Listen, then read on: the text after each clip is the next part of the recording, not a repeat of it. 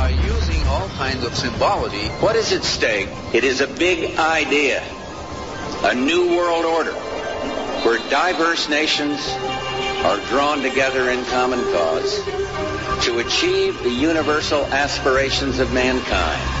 My question to you is, in any of your government jobs, have you ever been briefed on the subject of UFOs? And if you have, when was it? What were you told? Well, if I had been briefed on that, I'm sure it was probably classified and I couldn't talk about it. When I got out in 1989, we had cataloged 57 different species. We walked over to one side of the lab and he said, by the way, we've discovered a base. The very word secrecy is repugnant in a free and open society. And we are, as a people, inherently and historically opposed to secret societies, to secret oaths, and to secret proceedings.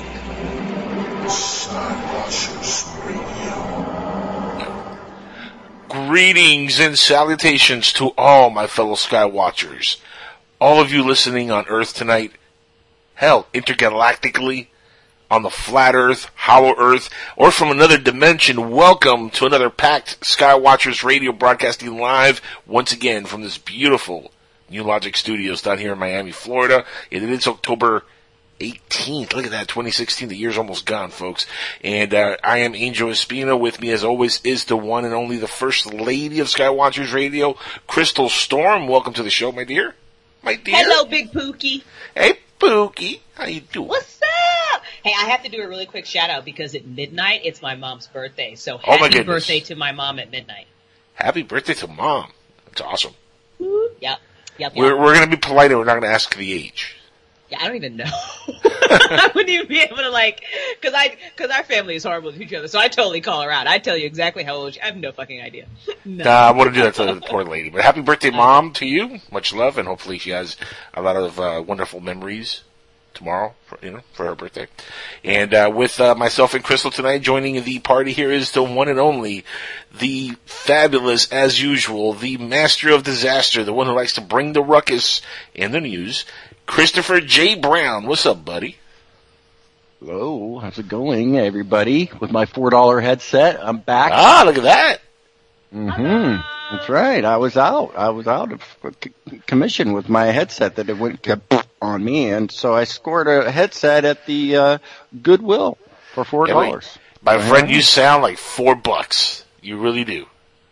Oh, that's wonderful. Well, hey, I'm glad I sound like four bucks. I could sound like a buck fifty, huh? Cause I had that blue tag on. I could have gone at a buck fifty. Hey, uh, you know, a few weeks ago you sounded like 25 cents. So you, you're coming up in the world. Oh, well, hey, I was hoping to sound like fifty cent, you know, but come on. Well, you gotta get rich or die trying. That's all I'm saying. you do what you can do, okay? Yeah, make a You dollar out of 15 cents. Yeah, there you go. That's all that matters. You know, you handle your business. Guys, if you want to join in on the, sh- on the fun tonight or the shenanigans, uh, please uh, go ahead, call in. We have uh, open lines till the end of the uh, first segment here until we get our guest on. So uh, the number is 786-245-8127. Again, the number is 786-245-8127. The other guy is not with us tonight. I don't know if he's going to join later on or not. Maybe something happened to him. I haven't really spoken to him tonight, so hopefully he's doing all right. Uh, but joining us tonight is a critically acclaimed author of history. Uh, and uh, this gentleman is awesome. He's uh, Mr. Harry Drew, who is highly regarded for his professional ethics and trusted results in research. And uh, what does that have to do with UFOs? You may- you may ask yourself. Well, you're going to find out. Just wait and see. Yeah, we're not telling. We're not I'm telling. not. I ain't spilling the beans. Not saying nothing now. No, it's a secret. In the in He's the a words true of George, historian too. Yes. He is uh, a true historian, as he likes to say, as, as a lot of people say they are. Uh, but this, but uh, Harry is is somebody who is a true historian that is in charge of of uh, a bunch of um, of true history. yeah, history, and he's in Yes, charge true. of other museums and stuff like that. I believe He's That like the real of. Indiana Jones type. Yeah, there you go. Yeah, baby. Good. That was good. That was good. But what does that have to do with aliens? Don't worry about it. You're gonna see. It's Skywatchers Radio. What do we do here, guys? What do we talk about? Talk about Huh? freaking aliens, man. Freaking aliens, man! And we make That's fun of the other guy. We do all kinds of stuff. I miss the other guy right now, just for that particular reason. I know. Oh, I guess I'll have to take his bullets tonight, huh? yeah, yeah, we'll, we'll find a way to make fun of you uh, there, Christopher J. We'll Brown. Out. We'll figure it out. We'll do something. We'll, we'll figure it out. We'll figure it out. I bet you Tres Leches would jump in the call here real quick if we started you know, making fun of you because that's his tag, that's his shtick. Is that what it is? If we make, if we make some sort of fun of somebody else, Tres Leche's going to call in. That'd be hilarious. Yeah, I think he- he'll get mad at that. I think. Remember, I've known him for a, a long time, guys. I'm going about a decade or so that I've known Tres Leches, so I, I know how he is. I know the guy. I know him well. You do. You Yeah. do. You do. You guys have an amazing relationship. Oh my god. it's so like a marriage. it so is. And it's worse when we're in person. That's that's when Oh we're like my God, together hanging out. Like Guys, hanging Oh. out with Tres Leche and Angel at the UFO convention was an amazing experience. Amazing. It re- I really did feel like a battered wife. I really did. I, I now know what a battered wife feels like. I, I never wanted to experience that kind of thing because I'm a man and I'm a man's man. You know, I'm a, I'm a macho type of dude. But now I, I understand, ladies. I understand what a battered wife Uh, feels that like. is also bullshit, by the way. I'm calling Jackal out. Jackal is a gentleman, okay? I did not, as a female uh, who was spent the weekend with the Jackal and the other guy, I can say 100% that Jackal is nothing but a gentleman. He didn't, Yes. I was completely comfortable with him all weekend. The other guy, I'm gonna be, Not so I'll call him out. Uh, a little suspect. The other guy's a little suspect. I'm not even gonna lie. Jackal, gentleman. The other guy, ah, you know. he Mm. might be that guy in the bar that makes you feel a little uncomfortable. I'm just gonna throw Oh. that out there. yeah. Um, and I don't even think he realizes it. And it's, it's completely unfair to say when he's not here. I should tell him that when he's here. I will. Next week. We, we will though. That's the thing. That's that's the Oh, yeah, lovely thing about the other absolutely. guy. Yeah. We will say this stuff to his face. That's why we miss him. Oh, I, guy. I would. I would. I would tell him to his face. All up in his face. That was a fun convention. You know, you know, I, I, we took a lot of pictures with the folks that, that we met over there at MUFON, and uh, I actually just went to uh, Walmart yesterday and got a bunch of them framed to put them Oh, on the wall. nice. So I'm gonna have like a little wall here in the room, in the uh, studio room, that is gonna be dedicated to the Skywatchers radio, so I can do some quick videos and stuff. And in the background, you're gonna see the framed pictures of us interacting with like Stan Friedman, Alejandro Rojas, Kathleen Marden, you know, some of the folks out there. Uh, really cool pictures. Really, really Kathleen cool Marden stuff. so- is such a sweet lady. Oh my Such God, isn't she? Sweet lady. I love her. Crap. Oh, she's great. Yeah, and, and a great author. I mean, I have read a few of her books, and uh, she is phenomenal, especially when she worked with uh, Stan Friedman. I mean, they write really great together. So I love that they work together too because Yep. they are so polar opposites. I mean, they just, you would never have kind of thought, I mean, you could see them coming together just because of, you know, who she is and who he is in the field of, you know, ufology. But the fact that they, you know, continually work together would Mm. never have called that. Would never. I mean, because Stanton Friedman, he's he's very kind of almost what you would expect, you know, given his background and who he is, and you know, if you've ever listened to any of his lectures or read any of his books. And then you have, you know, Kathleen, who is literally like the sweetest old lady, very well spoken, very um, tiny. really yeah, very tiny, very polite. Like she is like literally she's like that grandma that you want. That that's like you you would expect like you go home and she like feeds you and like gets you tea and like, you know, makes you feel better about your life. Like she like gives off like that vibe. Yep, totally. She's the type of person that she's doing an interview and it's tanking and it's not her fault, it's the the host's fault. She'll tap you on Mm-hmm. the on the arm and be like, "It's okay, honey. We're gonna we're gonna get through this," and she'll continue to do her best job to make sure the interview's good. That's how you know, professional and great she is. Oh. I, I and, totally and she love tells her. the best stories. I literally Yeah, she have does. chatted. Oh my god, her recounting of what happened to her to her uncle and aunt. I'm just forget about it. We could have just we could have talked to her all day because she tells the best, and she just does it so well. And she's just so sincere and obviously passionate about what she's speaking about. It's great.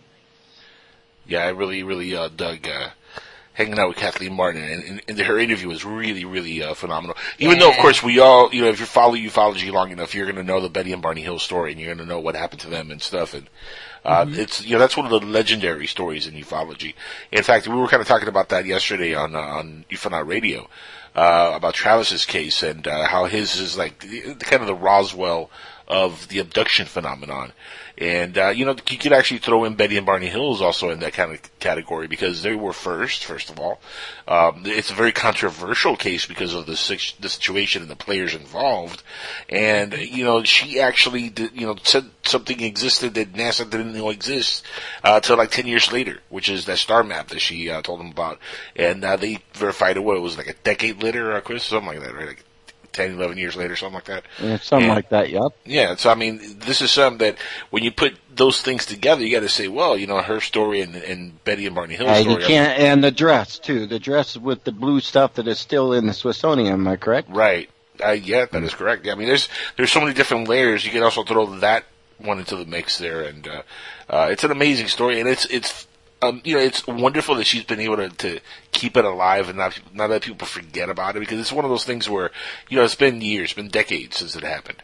It's easy to forget Right. that it happened. Well, it's see, easy and to it's also completely different talking to someone you know who's just a historian who's just studied it and you know they know the case really well versus you know someone who was actually related to you know Betty and Barney Hill and was you know she was she was present while while while her aunt and uncle are going through all this. Right. So Can you that- imagine I mean, getting that yeah. call? Can you imagine getting that call at 13? You're sitting there just watching TV or, or, or playing video games because that's what you're probably doing now. And, and it's one of your uncles or aunts and they're like, uh, I just got abducted by aliens and I got a bunch of stories to tell uh, somebody.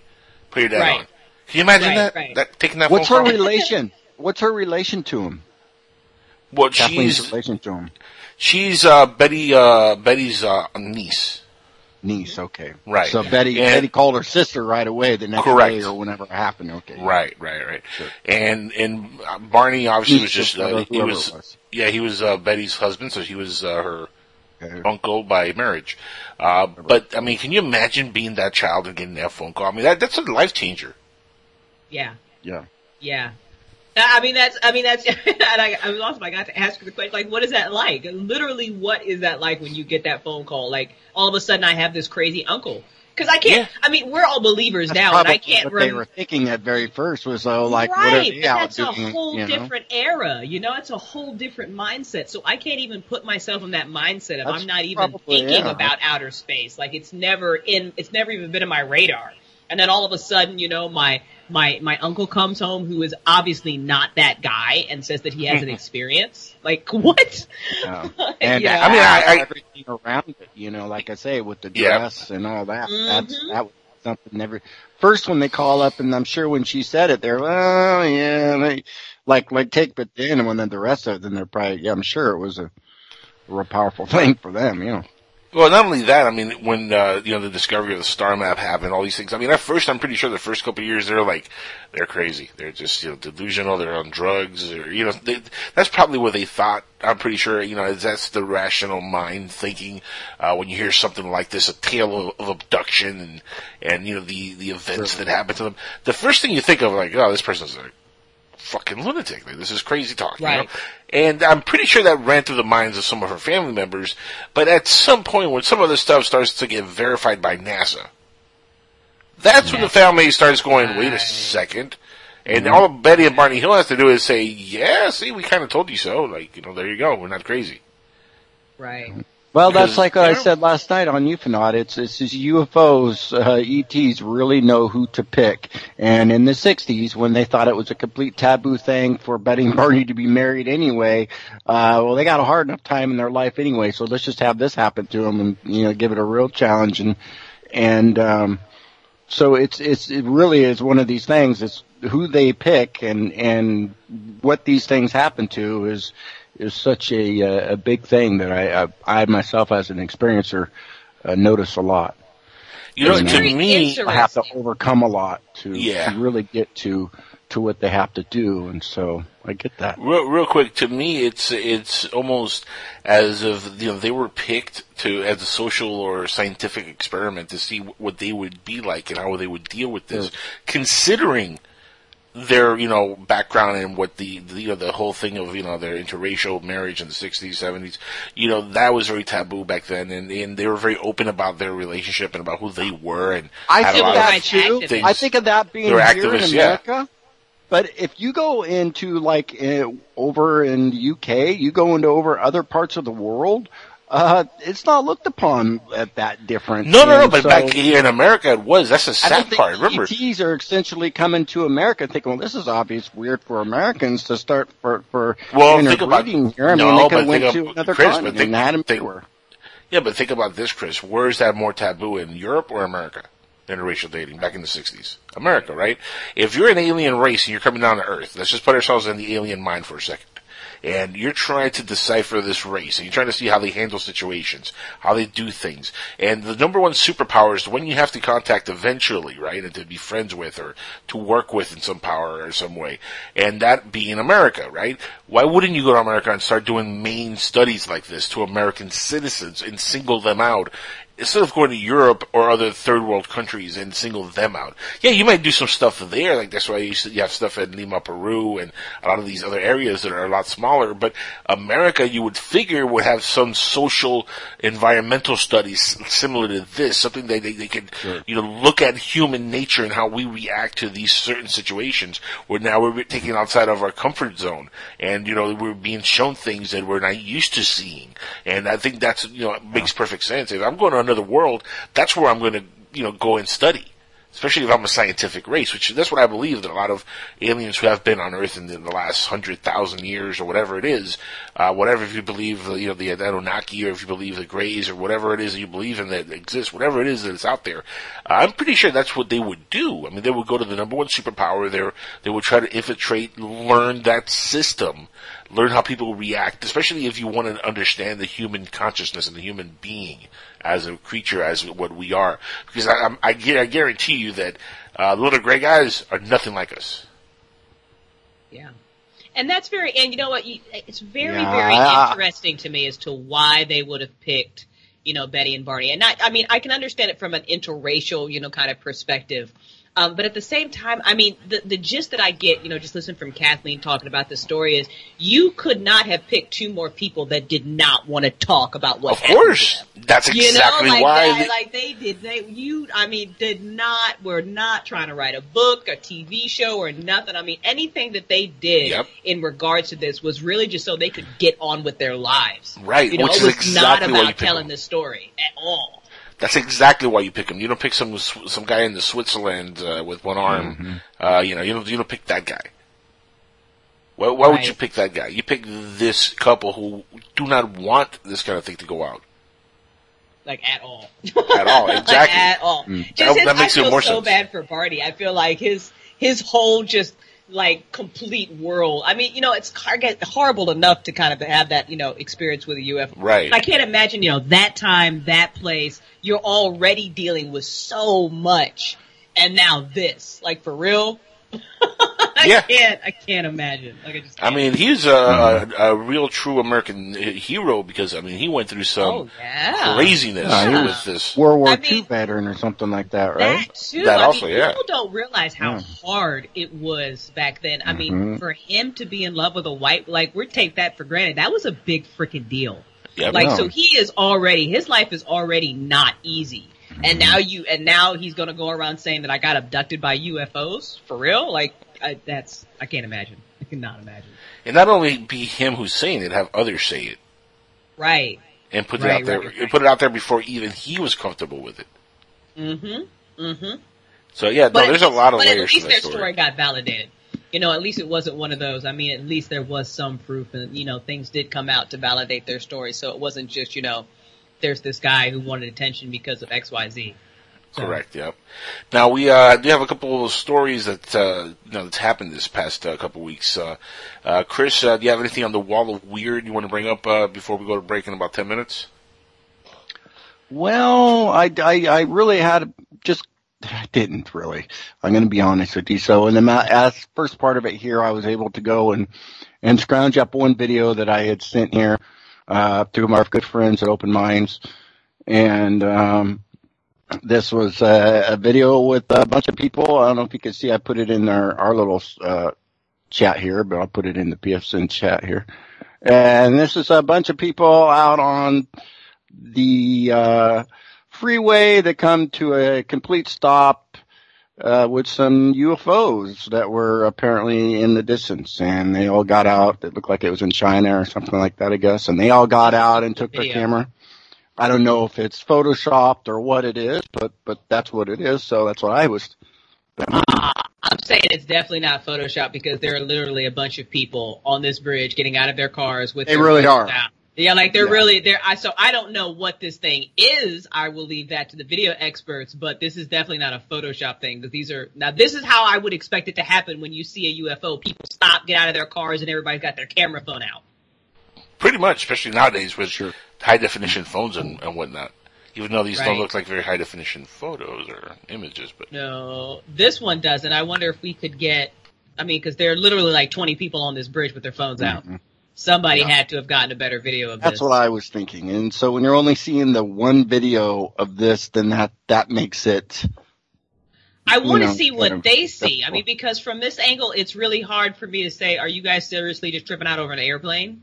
But I feel like, you know, 20, this many people, I'm, I'm going to give the benefit of doubt and say this many people would not have been like airplane. So there's obviously something in the sky here.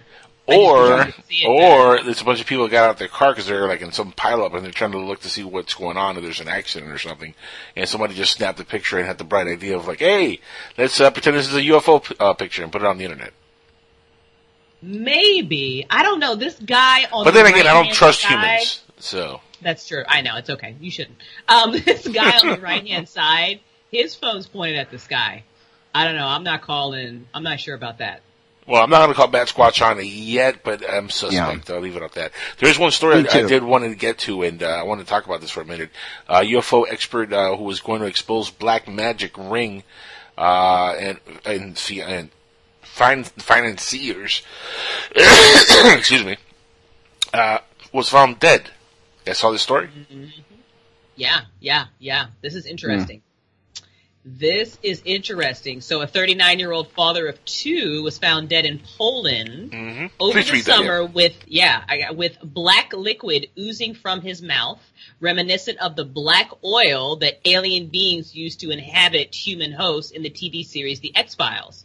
He had spent his final months researching the dark arts. So apparently he was going to expose back magic. He was going to expose some of the stuff he was working on involving political leaders and celebrities. Um, his gal pal, a 31 year old Sarah Adams, told Yahoo News. Um, Spiers said Adams, she spoke to Adams about his fear of dying numerous times, um, that they were used to getting death stress or stuff like that from people. Um, but I think this time it seemed rather real. He'd been sent threats saying that him and me were going to die.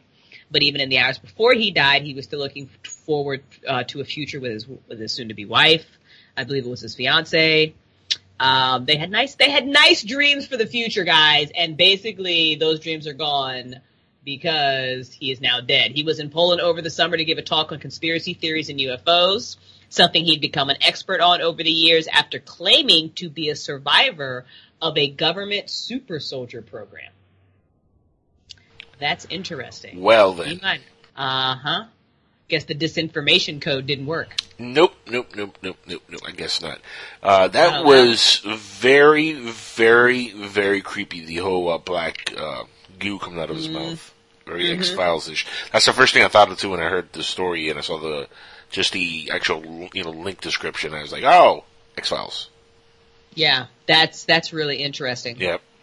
That's uh I mean ob- obviously horrifying for the other people. I mean because Yeah. normally when when you hear about that kind of stuff it's um you know he had a heart attack, you know or you know some Right, you know, you right, know right. car crash or something like that, you know something that can be explained away.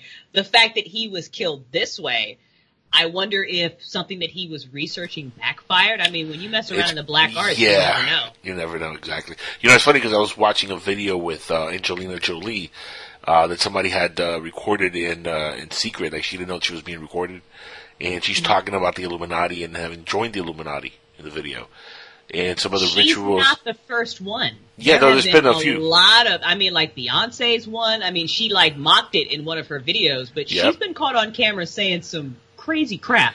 No, but in this one, she's like describing like the rituals and stuff that they make her do. Like it's this is like really, really out there stuff, and she didn't. She had no idea Mhm. she was being recorded, and uh, you know, black magic is something that these people do worship, and uh, I wonder exactly what this gentleman was sitting on, Max Spiers, that caused his death. Because I don't think this is anything natural. Obviously, uh, this kind of a, of a tar coming out from from inside of him, that's not natural, folks. So this is a, a murder. This is uh, somebody uh, either drugged him, killed him that, that way, or maybe they put some kind of spell on him. Who knows? I mean.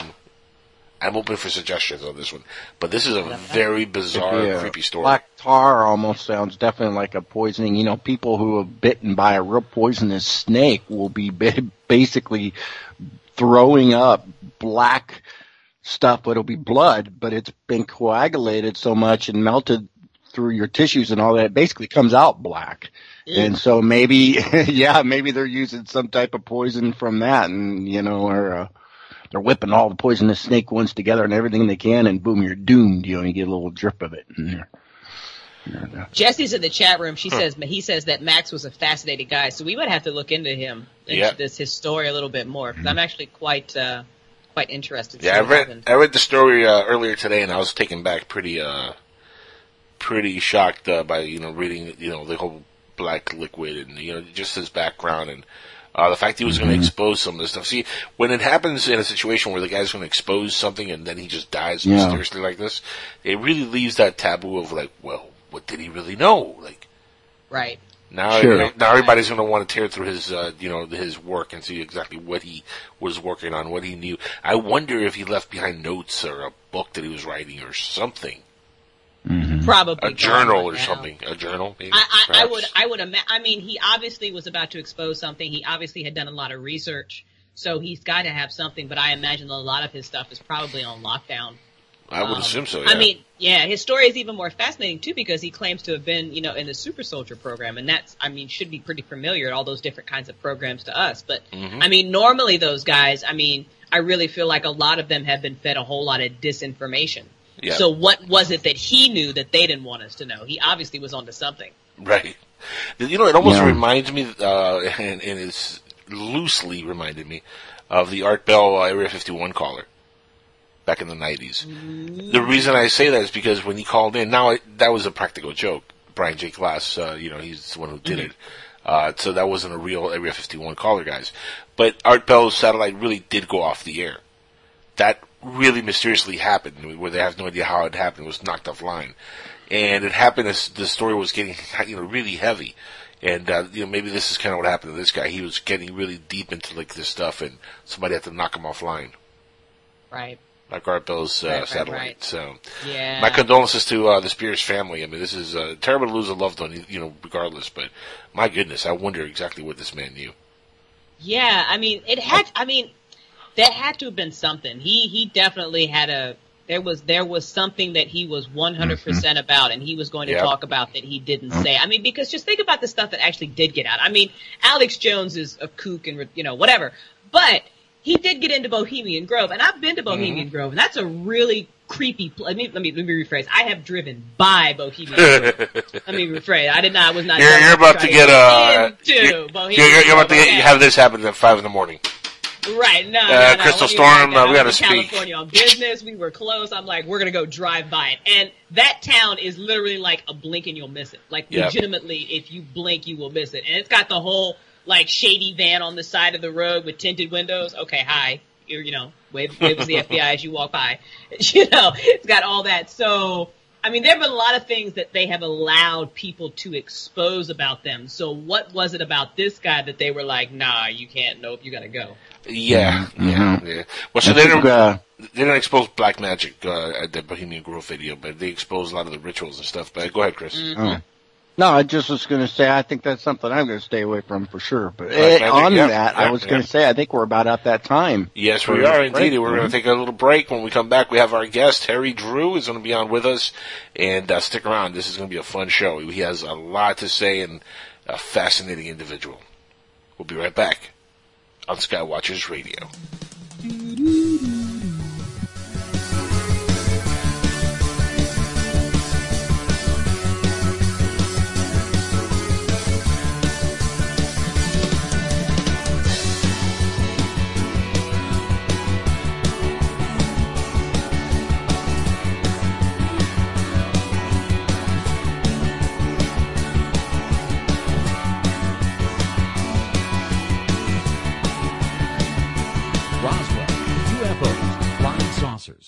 Alien abduction. Are we alone? Information regarding this and many other questions about the unknown are only a click away at www.theufostore.com. The UFOstore.com offers hundreds of DVDs about UFOs, aliens, crop circles, conspiracies, Bigfoot, suppressed science, ancient mysteries. Log on to www.theufostore.com and request a free UFO Store catalog. The UFOstore.com, the largest selection of UFO products on the internet. Imagine no longer being tied down to your computer, but having the freedom to take live talk radio with you anywhere you go. TalkStream Live introduces our first ever iPhone application. The talk shows you follow now follow you. And your iPhone is now the fastest and easiest way to stay connected to the best talk radio on the internet. Listen to live talk shows 24 hours a day, 7 days a week. Mobile talk radio from TalkStream Live. Now available in the iTunes App Store. Up in the sky. It's a bird. It's a plane. No, it's SupermanHomepage.com, the number one Superman fan site in the world. SupermanHomepage.com, covering the world of Superman from the 1930s to today. News, reviews, rumors, and reports. SupermanHomepage.com for all your Superman comics, TV shows, movies, cartoons, radio shows, and more. Everything you ever wanted to know about the Man of Steel and more. SupermanHomepage.com.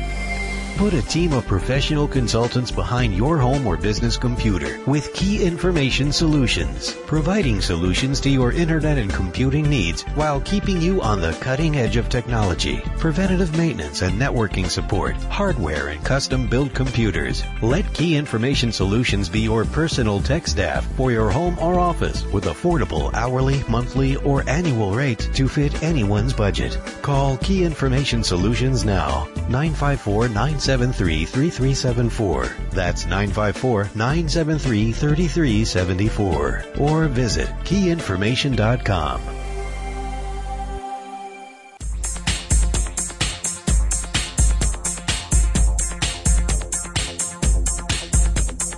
Intellectual love.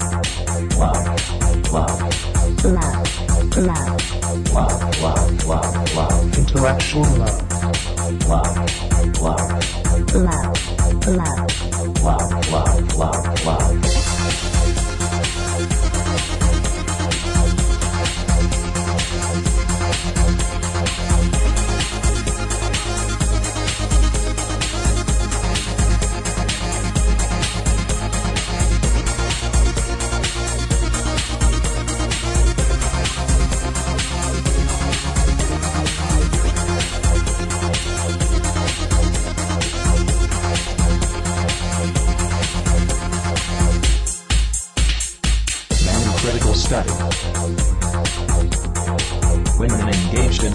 Thought.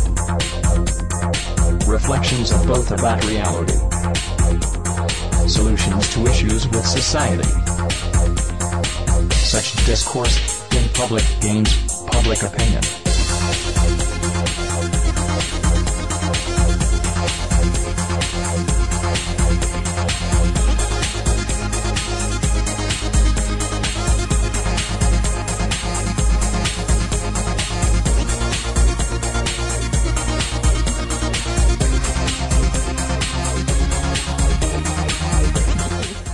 All right, everybody, we're back on Skywatchers Radio, and uh, uh, you know, I've uh, I love this uh, song we're playing here by Space Boy. He's uh, provided some really good tunes over the uh, last uh, year and a half. so Oh, shout out to Space Boy.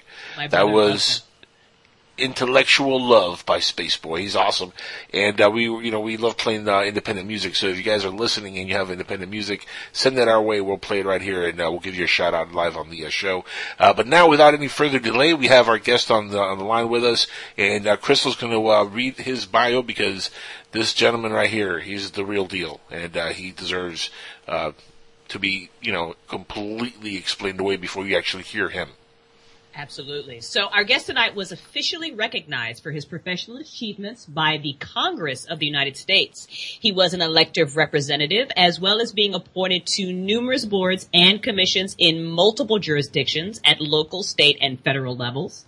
He's an investigative researcher, filmmaker, and documentarian, former director of museums of history, anthropology, and archaeology. He's a newspaper columnist, an author of history for the past 40 years, as well as being a public speaker with expertise in visual media, including photography, television, and film production since 1972. I don't know when he sleeps.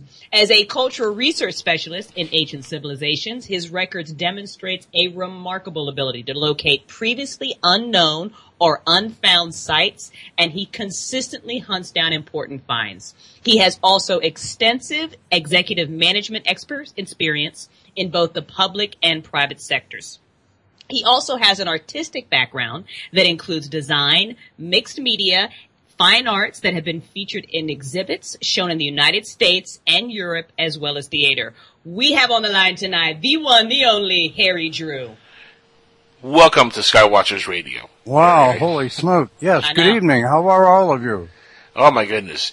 Uh, We're excited. it's- We're excited to have you on. It's such a pleasure to have you on here with us. And uh, let me just kick off the questions here at the Q and A. I want to know uh, what you know was asked uh, during the bio there. When do you sleep? My goodness. Do you sleep? You don't sleep. Do you Yeah, sleep? That's, uh, you know, I, I have a couple of sons. I'm going to answer you a little bit differently.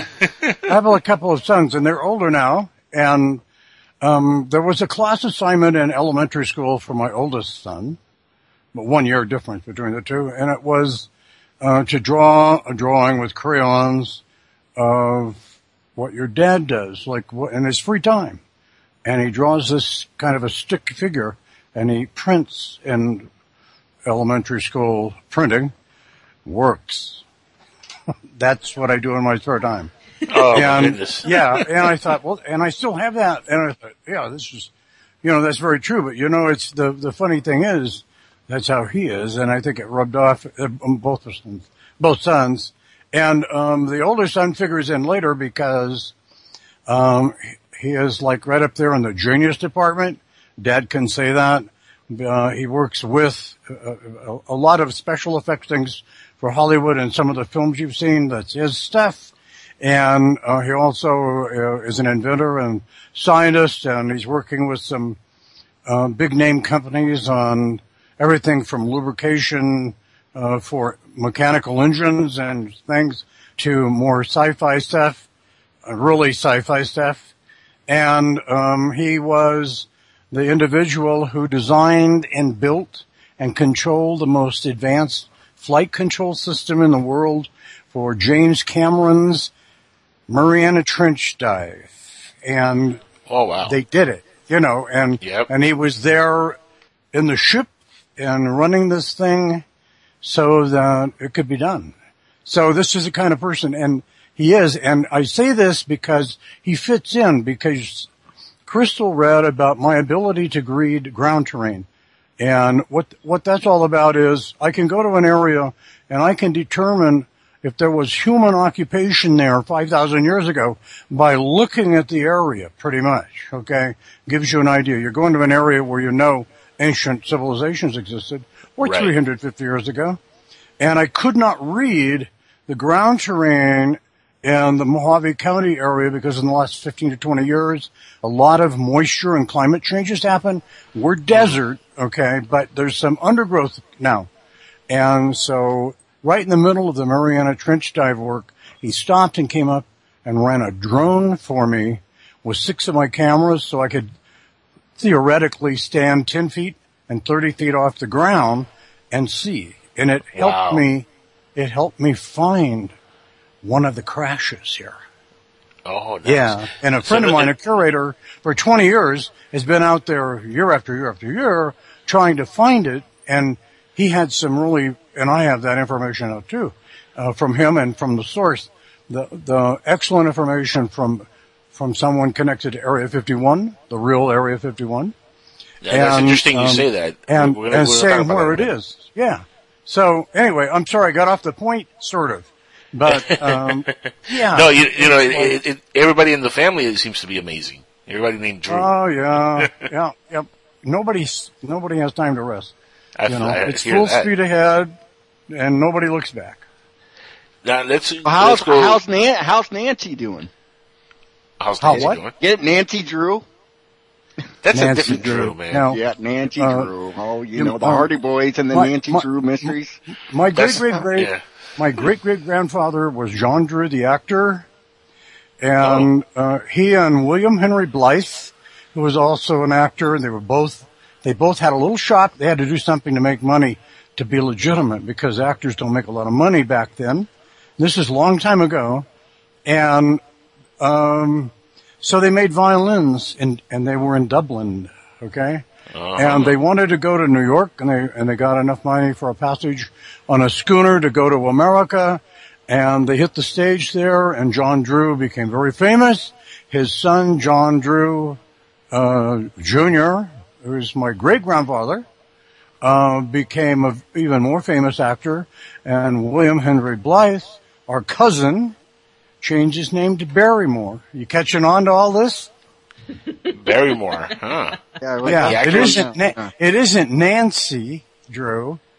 It's Drew Barrymore. Ah, so you're Okay. related to Drew Barrymore. Nice. Yeah, yeah. So no fan. kidding. You know what? That's the first time I've mentioned that on the radio ever. That is amazing. So you really truly Yeah. are related to uh, Drew Uh, Barrymore. That's, that's I- I- fascinating. Yeah. So I, I have a lot of interesting people that I that I met when I was a kid. Yeah, no kidding. I bet. Yeah. Um, Did you go up to her and, and, and were you like, uh, hey, uh, Drew? Uh, so uh, can you really start fires? Huh? With your mind? Yeah, Beaver. the mind. She was a fire starter, guys. Oh Yeah, my just so goodness. good. I love Drew Barrymore. I actually, I'm a big fan uh, from the Scream movies and uh, E.T. I mean, Jesus, we all grew up with Drew Barrymore. Yes, we did. Yeah, yes, she's we uh, amazing actress. Uh, but let's let's delve into uh, you know something a little bit creepier. I thought she than- was adorable in The Wedding Singer. She was. And that song "Rolled with You" was awesome. But here, let's talk. Let's uh, get on topic here. Uh, Area 51. You, you mentioned there uh, earlier that there's real a real location. area. Yeah, the real location's Area 51. Enlighten us, because as far as everybody knows, and the government just exposed or explained, kind of, sort of, in their own way, that yeah, yeah, that desert place that everybody's been talking about that Bob Lazar said he worked at. Yeah, that that place right. Yeah, that's Area 51. So you're saying there's a different and a real Area 51. Well, th- there are so many versions of things. You see, you have to understand from my my position, and please, everyone that's listening, be patient with me. I am I am a historian, okay, and the difference is that I'm I'm not saying I read a few books and this is how I'm an historian. You know, it's like I'm a professional. I've been doing this, and uh, uh, I'm in the field, boots on the ground. I don't sit in a library, just a library or a research facility and do like, uh, academic do. kind of stuff. You know, I mean, it's like I'm really involved and, uh, and I do whatever I need to do. I'm in the air, I'm on the ground and, and, how, and climbing cliffs and all, all these kinds of things, uh, so that I can get some kind of an idea, uh, about what's real and what's not. I have a friend who is a curator, a museum curator, who uh, became personal friends with a man who became uh, a licensed minister and formed his own church long ago so that he could counsel Area 51 workers. And because they were dealing with things that were more than hair raising. And I mean, you hear about these things back in the 1940s and 50s the, the entire culture and the way we behaved and the technology we enjoy today did not exist back then. And so things were, this, this is about people that were educated and, and good at heart, but they didn't have the technical savvy that the, that the average iPhone user has, you know? I mean, it's just like, this stuff didn't exist. In Kingman, there was only 3,400 people in 1953. There was no television here, okay, and this kind of thing. So back then, and this was the facility, an Army Air Corps base at Groom Lake, Nevada, which uh, was handed off by the Army Air Corps to Edwards Air Force Base in 1951, and with black budget money, we later call it that. They didn't have a, a real handy name for it back in 1951. They began immediately the upgrading of the facility, turning it into what we would later realize and call Area 51, which is up uh, in the same place in Nevada, and and it's there now, and you can't get very well. You can get up to the sign in the road, and you better not cross. And they, they, the guards usually make themselves uh, seen, so you know. And there's a sign warning you. And if you cross over from your side, public side, to their side, you're, they're going to get you. And and but so in the interviewing of the various workers, there the bottom line was the first craft that they had intact to analyze. Now this is the story uh, from a curator, from the man who legitimately exists, and he's very elderly now. He's no longer in this area. This area means Kingman, Arizona. I'm in the Kingman, Arizona area. And so I have the benefit of being able to go out since 2006 every day and do this. And, um, and I support my own project. This wasn't something I could turn to the National Endowment of the Humanities for because they, they don't, uh, think that UFO studies are kosher. So with that in mind, um, he told the curator where the red, what's called here, the Red Lake UFO went down.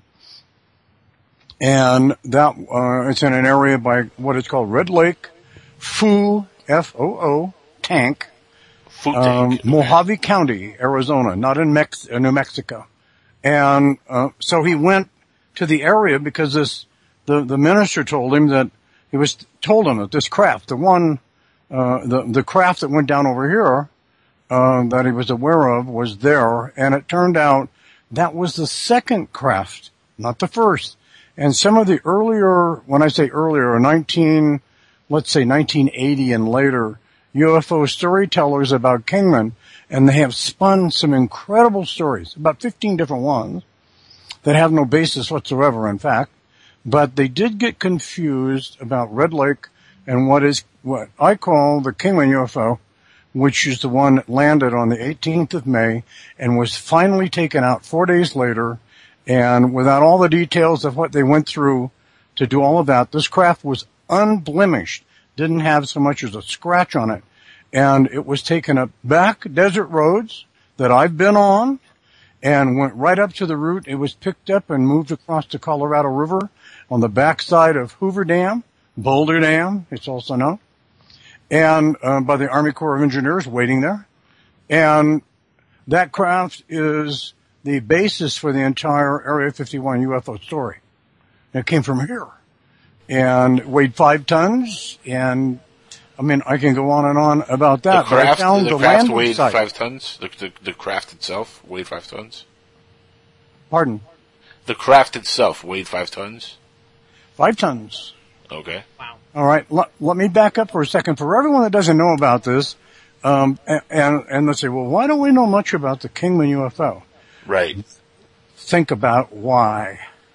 Why would you not know much about a secret? Mm. Okay. Secret. And, and, and that seems like it's simple. Yeah. Right. Well, it didn't come to public, it didn't come to the public's attention until April and May 1973 when a man by the name of Arthur Stancil, um, and this is important, um, was interviewed by a very esteemed and very uh, professional, um, a man who lived in Massachusetts, Raymond Fowler, and who is still living, and uh, who and I admire great a great deal. And he interviewed this man as a result of a newspaper clip that was done on a boy in Sudbury, Massachusetts, about writing a book for youth on UFOs. This is 1973, 20 years after the Kingman UFO landed. And this man told the boy about it. And Fowler, Raymond Fowler, the researcher, had a clipping service and someone clipped a little thing from the newspaper and sent it to him. He interviewed Stancil and Stancil came out a 65 page interview and, uh, and details about things that no one had ever heard about. And so Raymond Fowler checked out Stancil, who had been for real at Wright Patterson Air Force Base for 12 years. He was sent to the uh, atomic bomb testing site in Nevada at Frenchman Flats and um, was a, a physicist, a mathematician, and an engineer by degrees and was involved in basically being something akin to the bomb blast analyst, um, the effect of the bombs so we could learn about what happens when they hit a brick wall or a wood house. And he and 15 other or 14 other technicians, or a total of 15, were transported from Frenchman Flat to Indian Springs Air Force Base and flown to Phoenix, Arizona on the 21st day of May. Now the craft went down on the 18th, and there's no military, by the way, in Kingman then. It had left the, the Air, Air Corps base closed, a large one at Kingman, vacated in August 1945. There's no military then, there's no military now. And so they were flown in and um, to Phoenix. They were met there by 25 scientists. They were loaded aboard a General Motors M3301 military uh, bus. There were 840 of them made. The driver of that bus, his name is Dennis. He drove them out here. The road was just being improved from Phoenix, Arizona, headed toward toward Kingman, Arizona, and it was still in part a wagon road, and up until a place called Wickiup, and then from Wickiup over, it was just a graded sand and dirt road to where they they needed to take the bus, which could only travel on on uh, pretty flat surfaces. It was uh, low to the ground, underpowered, um, rayon tires with inner tubes. You know, it's 1953, and so this isn't like what we have now. And uh, and they went to the site, and they arrived early evening on the 21st of May, 1953, and were assigned and taken by military police to each area of their expertise to examine the downed craft. Interestingly enough, at 10 o'clock in the morning of the same day, three men southeast of where the UFO was sitting in the custody of the United States Air Force retrieval team were three men who were getting ready to do a salmon derby for youth, unrelated to what's going on in the whole thing, except one of them was training fighter pilots at three air bases in the state of Arizona. And as they're talking about what they're trying to do for children, he looks up and he sees eight flying saucers, discs, okay? Two were, two were hovering, one on each end, and six were doing aggressive dogfight maneuvers, and they could, the, from the craft in the air, they could clearly see their vehicle sitting on the ground. The man on the ground didn't know anything about it. That's front page news in the newspaper. They stood and watched it for over an hour. Now, Okay. This make the front page news, or was this uh, buried like everything else? This was front page newspaper It actually made newspaper. Now, let me ask you: Do do you think these uh, aliens were connected to Roswell at all? In forty-seven? This was 1953. 1947? Yeah. Uh, do you think I- there was any connection between the two crafts? Yeah? I did a. I, it's interesting. I did an interview Uh-huh. on uh, the Outer Edge. Isn't that with your network? that is on our network. Yeah, Tim Schwartz Yeah. and uh, Michael Mott. Good. And the yeah, and uh, one of the two gentlemen uh, said to me, "This really, you know, it's like, you know, you may. It sounds like I have more more information than the, the people on Roswell, and, and it, that isn't like what I'm trying to do." But but they said something that was interesting because of similarities, and I want to tell you here and now so everybody understands because it's be in the in the material that comes out, okay, from me, is that nobody knew about the Kingman UFO. They didn't know about. There are two more. Okay, they didn't know about those at all.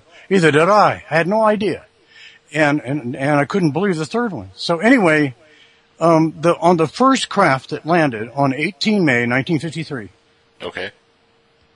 that craft. Um, how am I going to put this?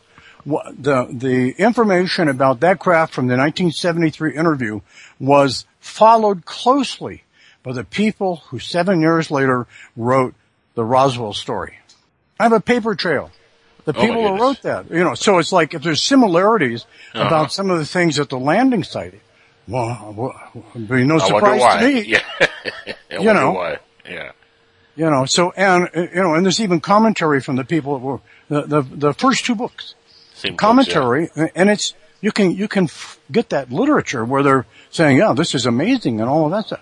So the similarities, I would say, is um, Kingman information about Kingman came out seven years before Roswell, and, and I'm talking about story. Okay. Right. Now, if you want to jump back, I'm, I don't want to confuse people. Historians have this long list. We don't leave a stone unturned. You know, we go out, there's one more stone, and it can take us forever sometimes to get things done by other people's standards. But what we want is to be able to tell you what is correct. And at the same time, where we can do that, we want to be able to tell you how you can check it out for yourself and prove it to yourself instead of some of the, the, uh, uh, silly stories and Right. mythology and stuff that comes out. And so, and, and that, that was uh, kind of an important thing uh, to do. So, with that uh, in mind, you, know, you come back to Kingman again, where, where we have been with the first craft, and I mentioned a Red Lake craft. That was four. That was uh, technically about three and a half days later. You say four because the dates change. It was on the 22nd of May, and the retrieval team had handed off the Kingman UFO, uh, which was aboard a 38 foot trailer pulled by an M, a 40 ton M25 tank transporter that came from Camp Irwin, loaded on flat cars. They sent equipment down from Irwin, came right in four miles south of Kingman, Arizona, Old Town. Okay, Old Town, and it had was divided. Bunchtown, that's in town, six blocks, and then out of that became Stringtown because it was strung out. So you, that, it's very tiny, and so it unloads. And the problem was they started driving this stuff through town in the middle of the night, and Sheriff Porter and his under, under sheriff and the eight deputies they had are starting to get calls because there's all this stuff going through, and there's only two roads through old old Kingman back in 1953, and so that's another story altogether, and how the sheriff responds and what happens there, and uh, and a lot of the old timers, well, the few of the old timers that are left, there was more when I started this, uh, and I say old timers, century families. They know these things. They don't tell anybody on the outside. You know, it's like Las Vegas is way behind. Yeah, why do you think that is? Though? I mean, happens here? I mean, Huh? were they, do you think they were, you know, put into fear? Do you think they were threatened? I mean, why do you think that a lot of these folks just have stayed quiet so long? I was about to say, Well, it's, pr- a it's, lot uh, of it's actually it's pretty simple, and and uh, in the interview I have in video that I Uh-huh. will, will include in a documentary. I have a, by the way, I have a an oversized 22 inch hardbound, uh, acid free, full color illustrated version of what I'm telling you about. That's meant for libraries, universities of higher learning, and museums. Okay, Okay, and it's really okay. not a public thing. And sitting right in front of me at this moment is Junior, and Junior is the same kind of the same thing, but it's smaller. It has hardbound, and in the back, then uh, it has a DVD inside. Okay, and that's not even uh, even the one I'm looking at as far as when we get into the documentary stuff. And then I will also have a, a regular trade six by nine trade book, black and white, you know, and that kind of thing, which is the the Barnes and Noble, and Amazon kind of stuff that where it goes out in 2017 and to be released. But without getting lost too much, and it's really, it bogs down, hard to follow. The, the Red Lake craft was four days later on on the Was retrieval there another team- crash at the, at the it crashed. The I did not expect this. Okay. Okay. And my curator friend is the cause of that. Uh, and then, uh, and then getting the drone flights. And then I found where it hit, it clipped the top of a rocky butte, which is owned by the government. And, um, and it, uh, ricocheted off the top. The scar and the ejecta are all there, been on the site, point blank. It's like a dangerous place to go um, because the walking conditions, it's very steep.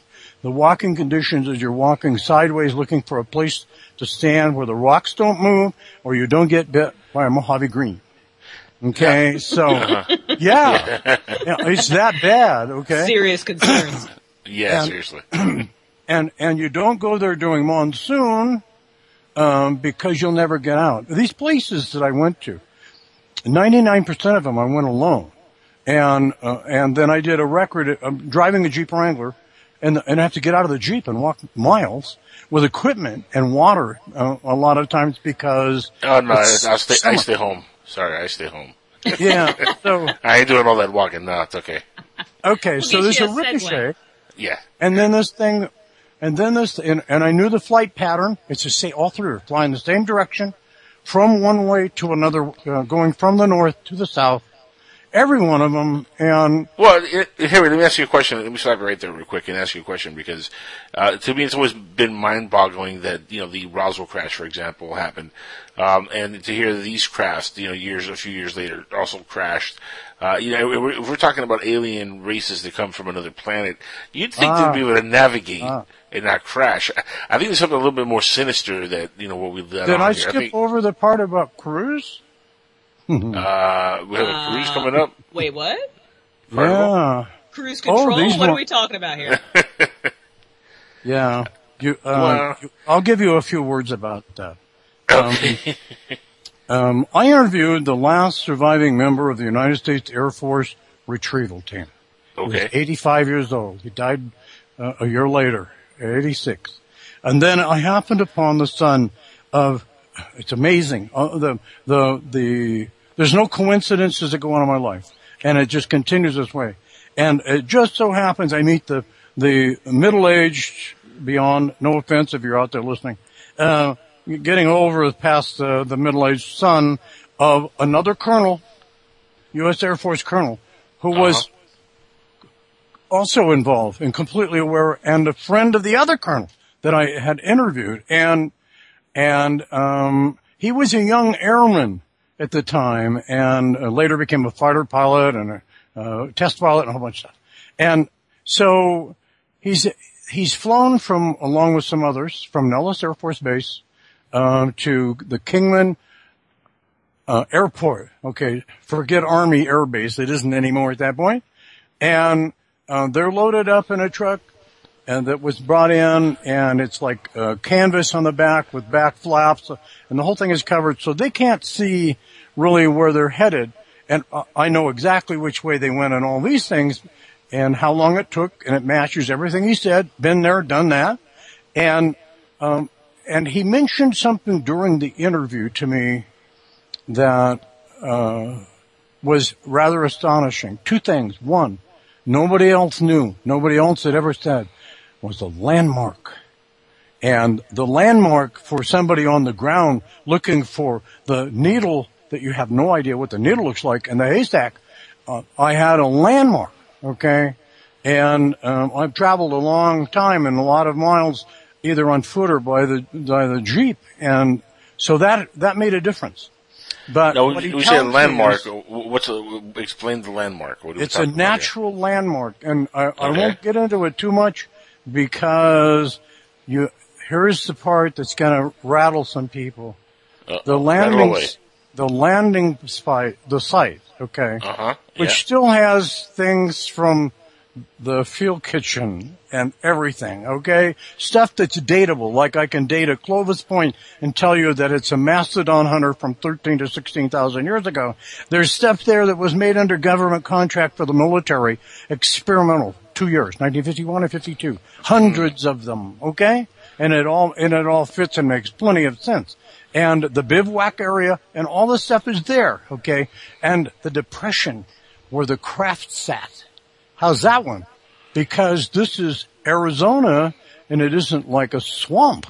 You know, our erosion here is mainly in low areas of sand where you get washes that happen where water runs through, uh, that kind of thing. And this area is where the base of the 8,256 foot high Wallapai Mountain meets the desert. Okay? So it had enough protection to survive all of that. And what got them when they pulled up and they got out of the truck at the craft, they see this reflective thing and it's basically the outer surface of the craft resembled brushed metal. Okay. And there's been a zillion descriptions of it from the, the interview in 1973 saying it's, it's brushed aluminum and all these different things. Nobody, nobody's saying what the metal was because when the craft was handed off at Hoover Dam, the, the retrieval team doesn't get to know anything else. Oh, do you understand what I'm saying here? Yeah, yeah, when, yeah. In the military, I'm former U.S. Army. Mm-hmm. And when you, when you've done your part and the next person takes it, you're not supposed to know about that Right. in most cases. And you're never gonna know. You know, and, and that's what happened. So it handed on. But what they found were four crew members standing. They weren't dead. They weren't running around. They weren't even having a ray gun fight, like in one of the latest books on Amazon, uh, about the Kingman thing. And, uh, there was no ray gun fight. They were standing there. Their vehicle is disabled. It, uh, the rate of fall and forward motion was calculated by Arthur Stancil, the mathematician, physicist, engineer that was taken there. And, uh, and it, it, it was driving him crazy because he couldn't see it in the middle of the night except for the big searchlights reflecting off this silver metal. And so you couldn't see the, um, anything out around it. So he thought he was on a flat, like out at Frenchman Flat, the bomb blast area. And it was actually a very slow slope where there was a drain field from snowmelt. Okay? And the reason the craft sank 20 inches into the surface of the ground was because it was wet. And I've been there in May. I've been there on the 18th of May. I've been there all the seasons, year after year, and I, I can attest to the fact that uh, it isn't like you can walk out on it as hard as a rock, but you put some weight on it and it gives up. It's about four inches of pancake hard on the top. Four crew members, okay? Without going into any detail to take away from what I've spent years, you know, it's like some people say, well, you're doing this just to do a book, or you're doing this Right, just, right. just to do a DVD.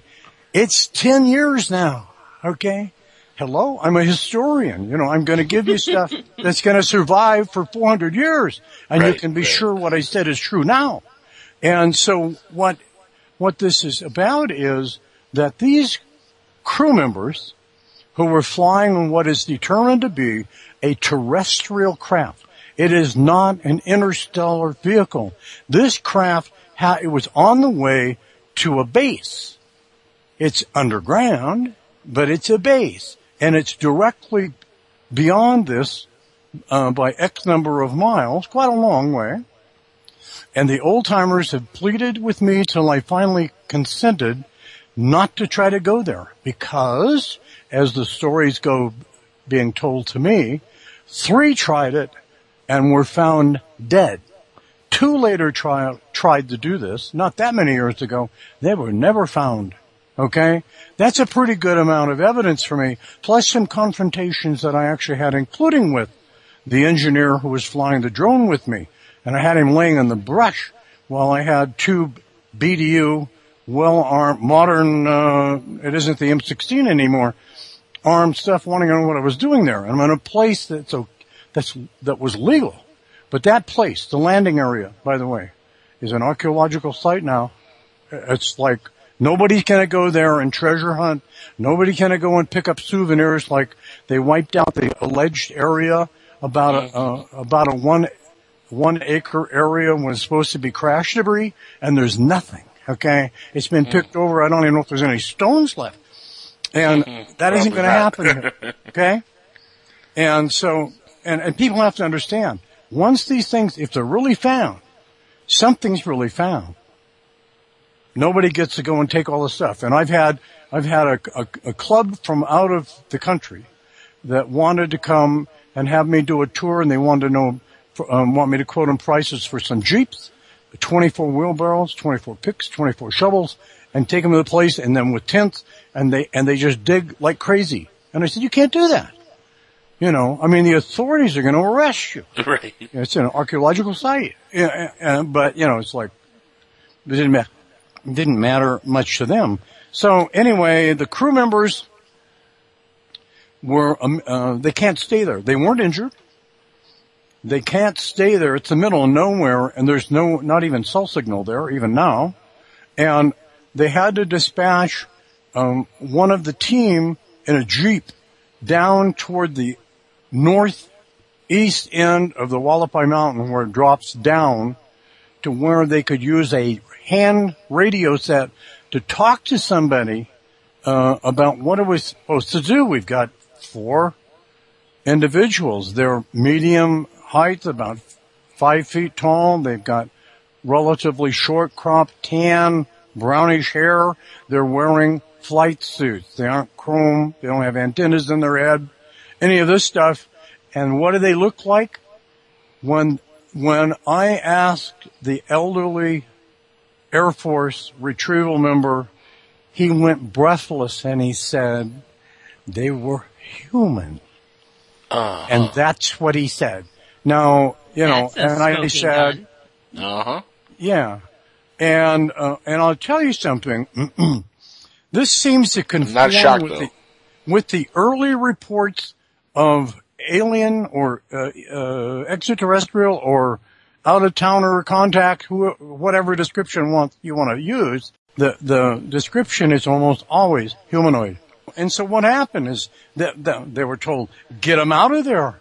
You know, it's like you can't have a crew uh, flying a, a flying saucer uh, just standing around waiting for four days uh, for everybody to make up their minds. This that's top secret, and it's very sensible. They were immediately removed and taken to Groom Lake. That's what happened to them. Okay. Wow. Now I'm going to jump ahead. Am I going too fast? No, I'm not watching the chat right now, so everybody please bear with me. No, we're we're just uh, sitting here tantalized. Uh, We are to- along for yeah. the ride. Mesmerized. But you know, uh, I want to ask you real quick because you know, like you know, getting back to the fact that they looked human. Uh, do you think they were human? Do you think this was some, some kind of experiment, or were they aliens that just looked human? Everybody needs to know as a historian, I can tell you this, only, I can only talk about this as in speculation because I have no evidence to prove, um, what their DNA is or anything else.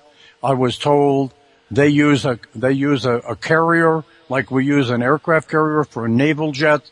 They use a Uh-huh. carrier. We call it a mothership. Okay? And then they, they go to an underground base because they can't be parked out in the local, uh, airport because somebody will notice there's a whole boatload of UFOs out there. Yeah, if you see a mothership in a parking lot Yeah. somewhere, And then they'll gonna probably yeah. get taxed or something. You know, I mean. perhaps yeah, or they'll get a boot put out so they Yeah, can't move. yeah. you know. It's like you didn't get a That's permit to park there. Anyway, well, in 1953, I wouldn't even think about it. But uh, what do I think? Um, the, the only thing, that, and I've got some stuff here that I can't really show you or talk to you about and make you understand very well on on the uh, internet here. But uh, I have something that I just happened to do one day. It's another one of those not coincidence things that shows how someone who looks human might look like an alien, and uh, it's amazing, and, and it and it can be reproduced by anybody. And I'll tell them about it in uh, in the trade book, so they can go do that and teach themselves. I think if anything else, we would be thinking of them as some kind of a hybrid, or or or we are. You know, I mean, it's like which one is who, but they aren't. They aren't. Uh, they they they didn't have the suckers on their fingers. This is what the retrieval team were expecting. War of the Worlds had come out in 1953, and by 1951, the, uh, an extremely good science fiction film, The Day the Earth Stood Still. I mean, it's like perfect.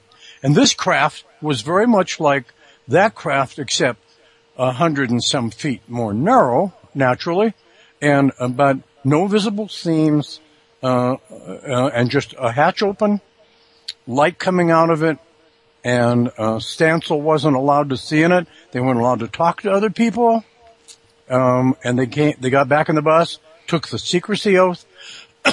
pardon me, and when, and he was told that they were uh, looking at a super secret United States Air Force experimental plane, eh, which made no sense even to them because they should be in a hangar, and Phoenix looking at it, not out in the dirt.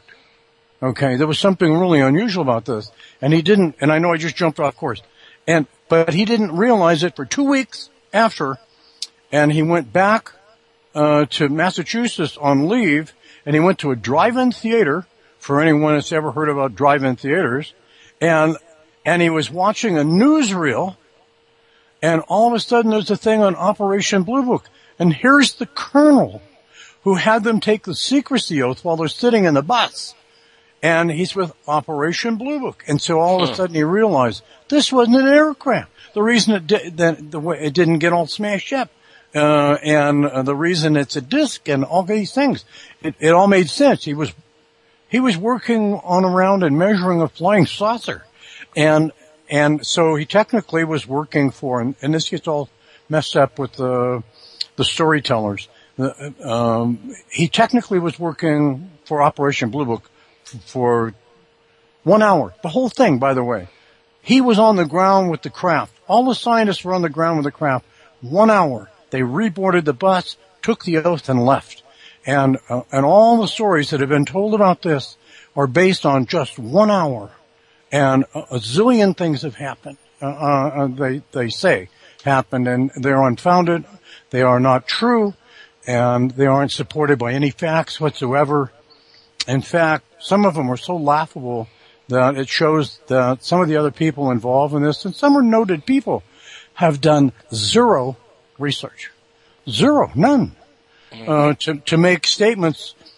Anyway, let me get to the other, are, are, are we done? Are we comfortable with the alien, ET, whatever, for the moment? I For the wanna- moment, yes. I, I just want to. I want a real quick recap, just to make sure that I understand. You're, you, now we're saying here that the, the the aliens, quote unquote, Uh-huh. that got out of this craft look just like humans, or were humans, or we don't know. No, well, I'm going, I'm going based on what multiple witnesses have said. and For now, I'm thinking that they look I have human. five, five, five what I call first hand eyewitnesses. They touched the craft. Okay. Right. They touched the craft and, and they didn't know each other. And, um, uh, um, and, and they hadn't retold the story. In the meantime, all this other stuff was happening. The two colonels, the son talks about the two colonels one day, okay, at uh, his father's home, are laughing at one of the UFO people for all the stories that are being told about the Kingman craft because it was baloney. They were laughing. But let me tell you this part, just to make things more complicated. The the crew was standing with three members. They all have their back to the craft, facing the retrieval team. And it's kind of like they're close, but they've all, they're not, nobody's moving here, okay? and the Air Force people are like stunned, okay, because it, it isn't anything like they expected. And, and there was one member standing in front of the other three who spoke to them in English. Okay? And, and, Mind And- blown. and consented that they would leave with whoever the retrieval team was selected to take them on to Groom Lake to one of their main facilities. They just, you know, they're ensuring them it's a, a, a facility and, and the only thing that was asked of them was that at no time the, the crew be separated. That was it. And that's all the colonel, as an airman, heard said. And I asked him, did you hear this with your ears? Or did you hear it in your head? Right. And he said it's, a reasonable said- question considering, yeah. Yeah. Mm-hmm. He, sh- he kind of just shook his head slow and he said it sounded like I was hearing it with my ears. But it was like still, this man was very bright, very brilliant, and, uh, what he passed away from had, he didn't have Alzheimer's. He didn't pass away from anything connected that would interfere with your mental capacity. So, I'll leave you with that thought on that. We Well, question, to- question, hold on, question, question about these aliens. Did they Okay. look uh, Aryan? Did they look Nordic, German? They, were they blonde, blue eyes?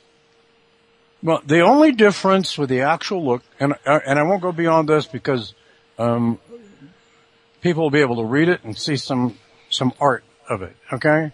Okay. And um, the the the eyes were nor- well basically normal size, Okay. like ours. They were slightly further apart, and and the face more flat, with the chin coming down more like a heart, uh, a candy uh, Valentine heart, the you know more pointed, Okay. okay, but not pointed. So I mean, it's like more Kind of like. Christina Ricci, but, without the in- five head. but no. in the general population, you would walk right by one. Got it. I mean, you may have. right. You Right. know, but I'm saying their the similarity is so close that they wouldn't have to do anything special. I you know what gotcha. I'm saying? And Yeah, uh, that's based on descriptions from multiple people. There's a couple of people that I won't divulge. Nobody knows uh, who these people are. Uh, one of them is very famous, uh, who was also there. He, uh, and and what transpired was his own experience. And, and this is like an indi- individual things happening. The the the retrieval team was there before the scientists showed up, you know, and before the the M25 tank transporter and 38 foot trailer showed up. The cuts made for turning the bus around and the M25 are still there. Okay, and and uh, all of the things associated with setting up the the 20 military police that were brought in there that blocked off the road, which by the way they wouldn't allow the sheriff and the undersheriff through. They tried to get through. Okay, so I'm telling you, there's a whole bunch of other stuff, and uh, it's amazing, and that's the craft that the entire Area 51 story is based on. It wasn't a junk pile; it was in perfect condition. If you're going to reverse engineer something, there's the one. That'd be a good one to pick. Right, because- it's not a crash, messed up. Yeah, UFO. because Yeah, either the, the the avionics were affected most likely, or the propulsion system, and I explain why. The only the only challenge to any of that, pardon me, is when that was presented at a conference in Rome, Italy. No, I stand corrected. Tarquinia. It's 56 miles from Rome, uh, on the, on the Mediterranean. And a, a man stood up and said, uh, in regard to my remark that it would what was going on here at the time would have caused a modern day 737 to roll over on its back and go right smack into the ground.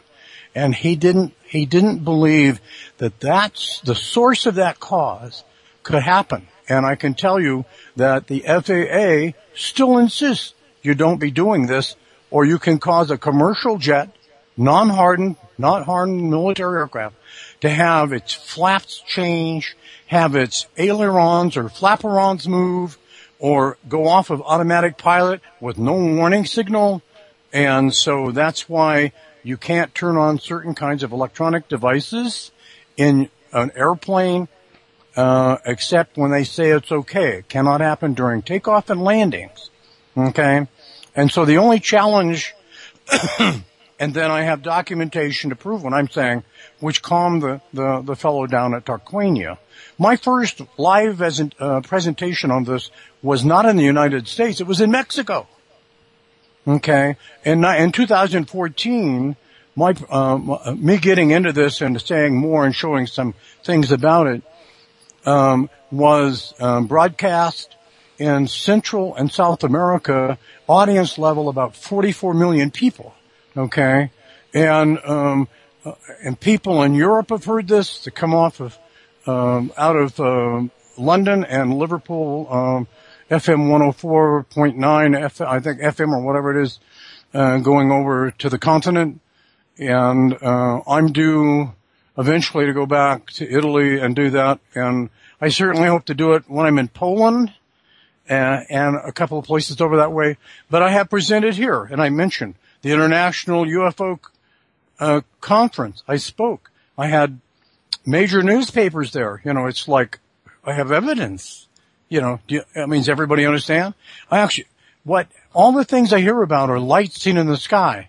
I get lights seen in the sky. Some of them here do some pretty weird things. And, um, and we still have a flyway here. Okay. Red Lake, crash. Make it very simple. Ricocheted off of a, off a butte. They didn't clear it. If they'd have just gone a little higher, if they could have controlled the craft and gone a little higher, they would have augured into the desert floor. Instead, they ricocheted off, went over a, a, uh, livestock reservoir on, uh, Leonard Neal's ranch. He was a, an old time rancher from the Big Sandy in 1892 and he and he owned the property where it went down. He owned everything. Everybody of old timer old families are related to Leonard Neal. Oh my goodness. And, and and they don't tell anybody anything. Okay.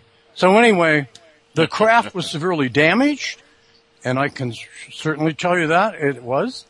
And two of the of the occupants uh, suffered extreme uh, injuries to the lower extremities. They were taken to Nellis and died from those injuries. Two dead. The other two who were roughed up were taken to Groom. Now you've got six alive.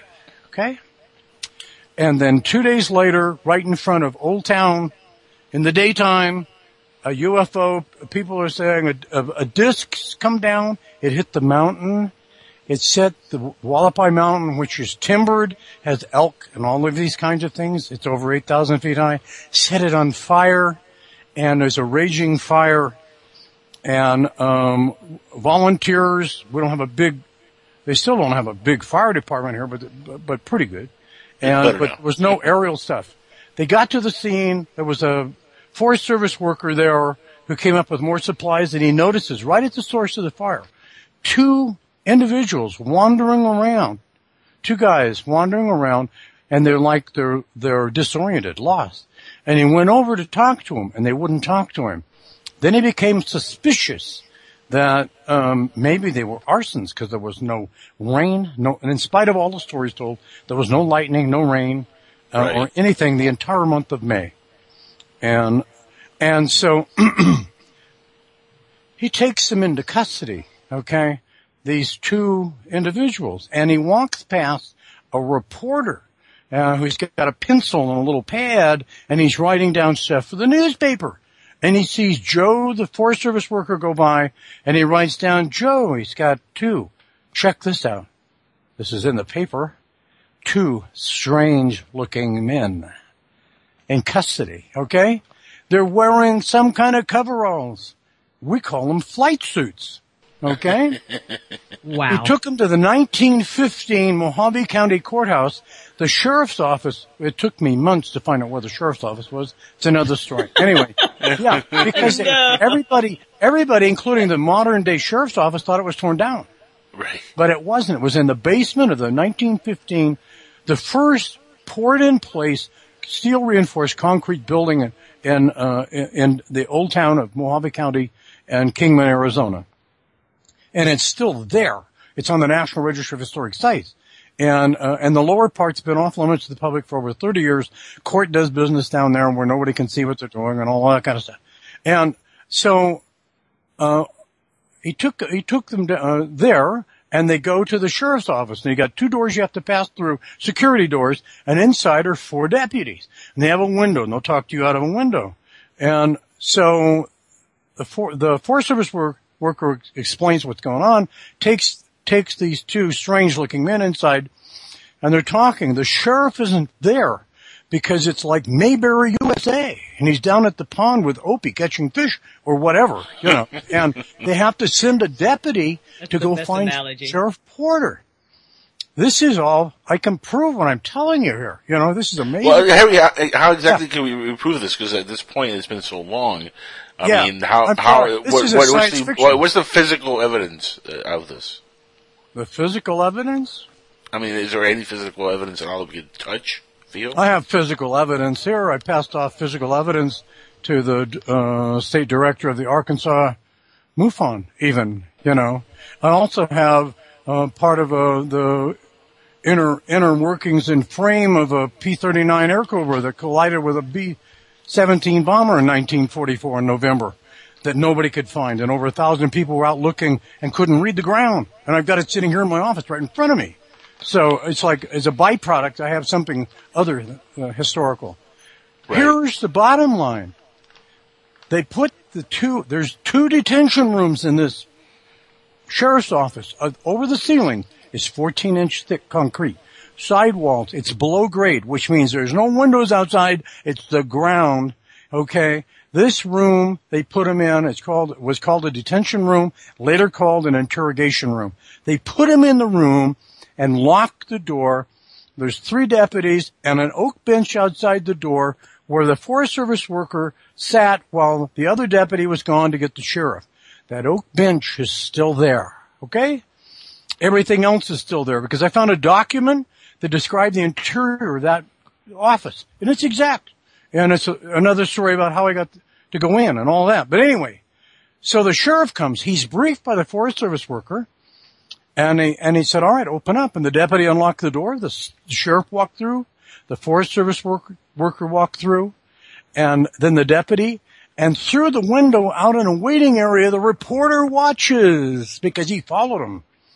And they walked into the room, those three, and the reporter put it in the paper as the word, and they vanished. They weren't there anymore. Hmm. Okay? Harry Houdini couldn't get out of the room. I'd been allowed in it. I have photographed the room. I was permitted to photograph the entire thing. There are no openings of any kind. They were teleported out of there. Wow. Now, was this one of those in front of their eyes, or kind of a walked away, came back, weren't there, Or they just blinked out. or did they just like blinked out right in front of them? Yeah. Yeah, well, uh, I'm not sure if you're asking me about the crew members. Yeah, the crew members. Yes. They blink out Yeah, of they- existence or They opened the door and went in, and the crew, the room was empty. The crew members weren't there. And to get out of there, they would have to pass this Forest Service worker who was within 14 inches of the door, and the three deputies inside, armed deputies, inside of a room that has two doors. You have to unlock inside to get out as well as unlock to get in. Okay? And they weren't there. Wow. So they just vanished. They literally just vanished. Wow. Yeah. Guys, hold on right there. We got to take a quick commercial break. We're actually due for a break for the last couple minutes. Uh, guys, we'll be back here on Skywatchers Radio with more Harry Drew. An amazing story. If you guys want to get in, please Skype us. We'll take your call. Now I really want to know how many times I've walked past an alien.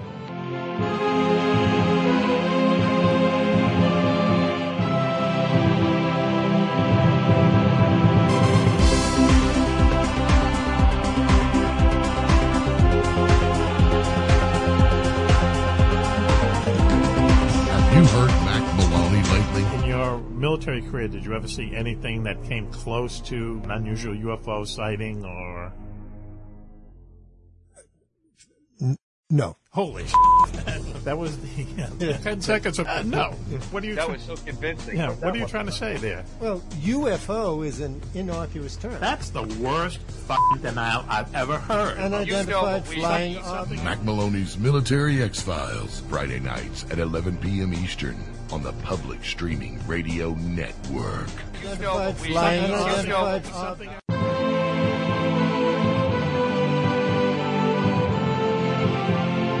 The George Rodriguez Show. Who? I said the George Rodriguez Show. You don't know George Rodriguez? Wasn't he the guy that filled in for Neil Rogers? Yes. That George Rodriguez.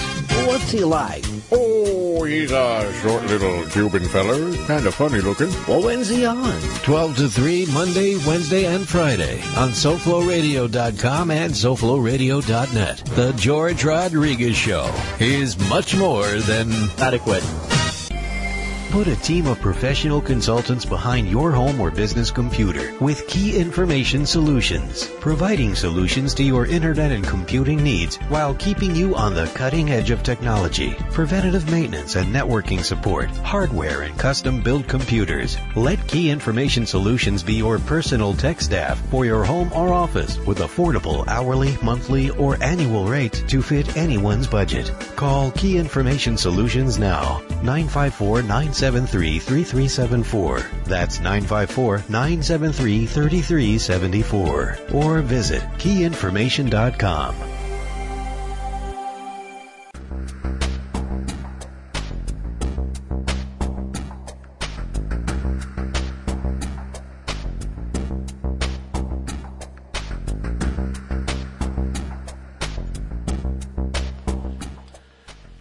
everybody, welcome back to the uh, final 25 minutes of Skywatchers Radio with our guest Harry Druin. My goodness, Harry, uh, you you just like completely blew our minds. You know that, right? Mind blown. I'm still mind blown over the Drew Barrymore thing. Got a total crush on her. Yeah, ditto here, man. Ditto here. oh my goodness. But no, seriously, you know, I didn't, you know, I, I was not aware there was these many crashes that were unreported for such a long time uh, after the Roswell crash, and it does seem to me like these, all these things are interconnected to Roswell, one way or the other. Right. Well, you know, when I read the information about Roswell, and and listen, I think it's great they have the the the activity there and all of the fanfare and everything. Well, that's smoke. That's smoke and mirrors, though. I mean, we got to admit that's just you know like that's the illusion.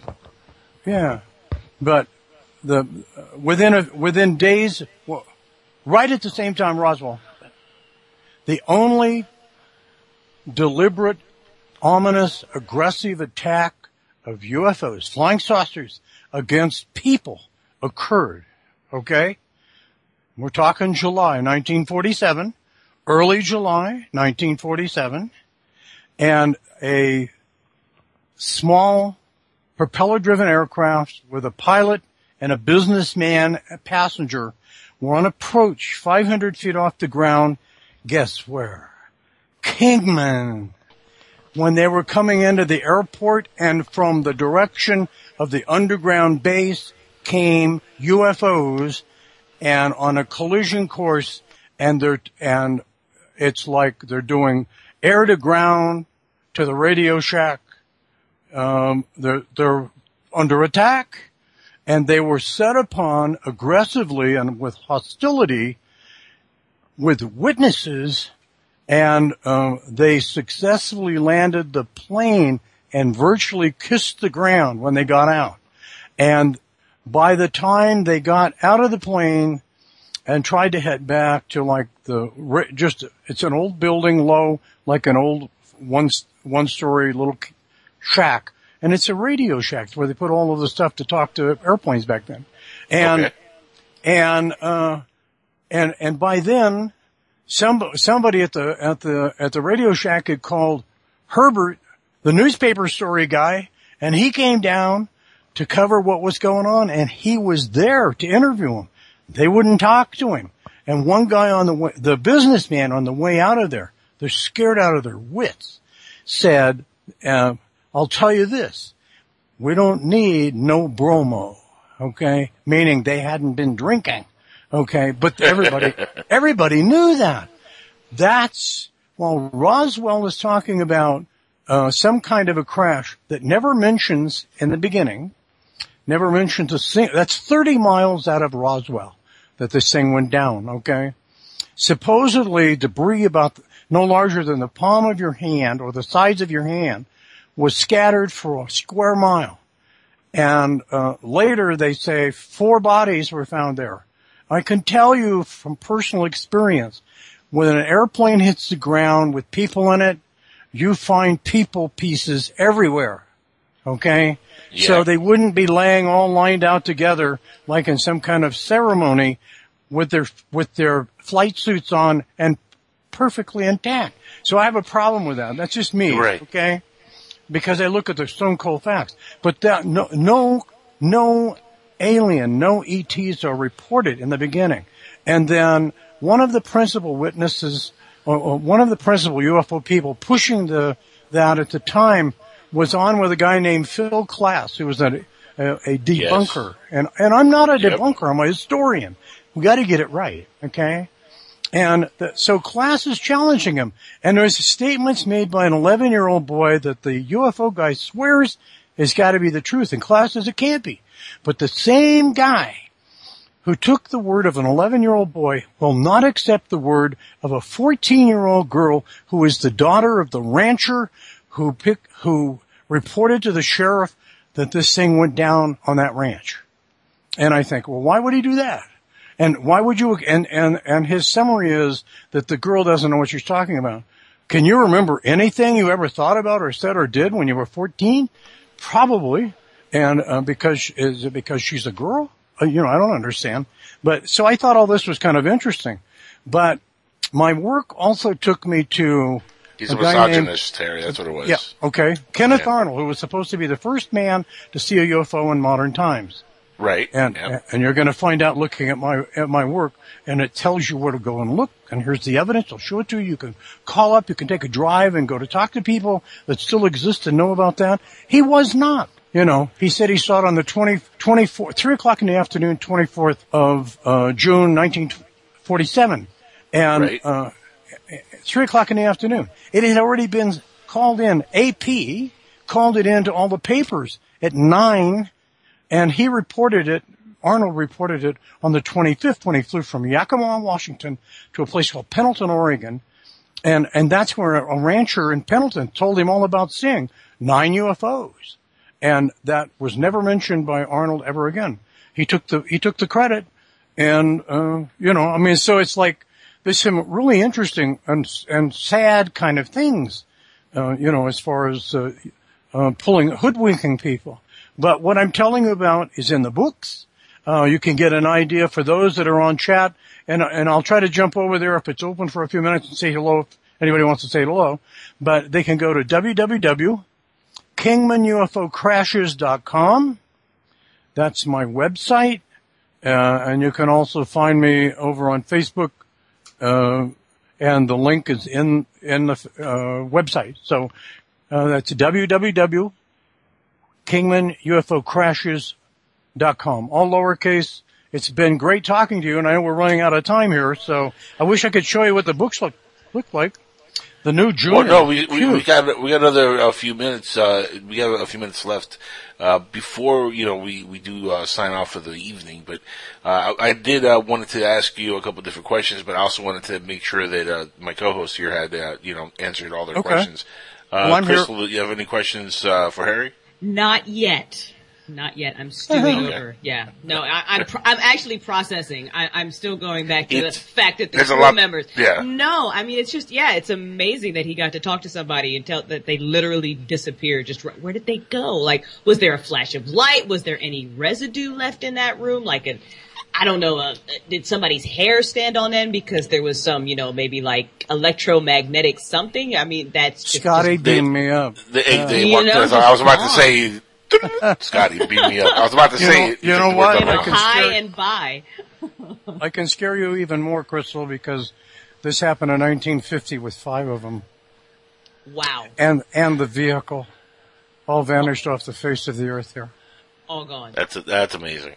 Sorry about that. That's something else. Yeah. So, I mean, and that's really interesting too. I mean, because we hear, you know, the stories about how they've apparently got aliens and they did all this stuff on them and blah, blah, blah. And now we hear the story, well, you know, they don't, they can just go whenever they want.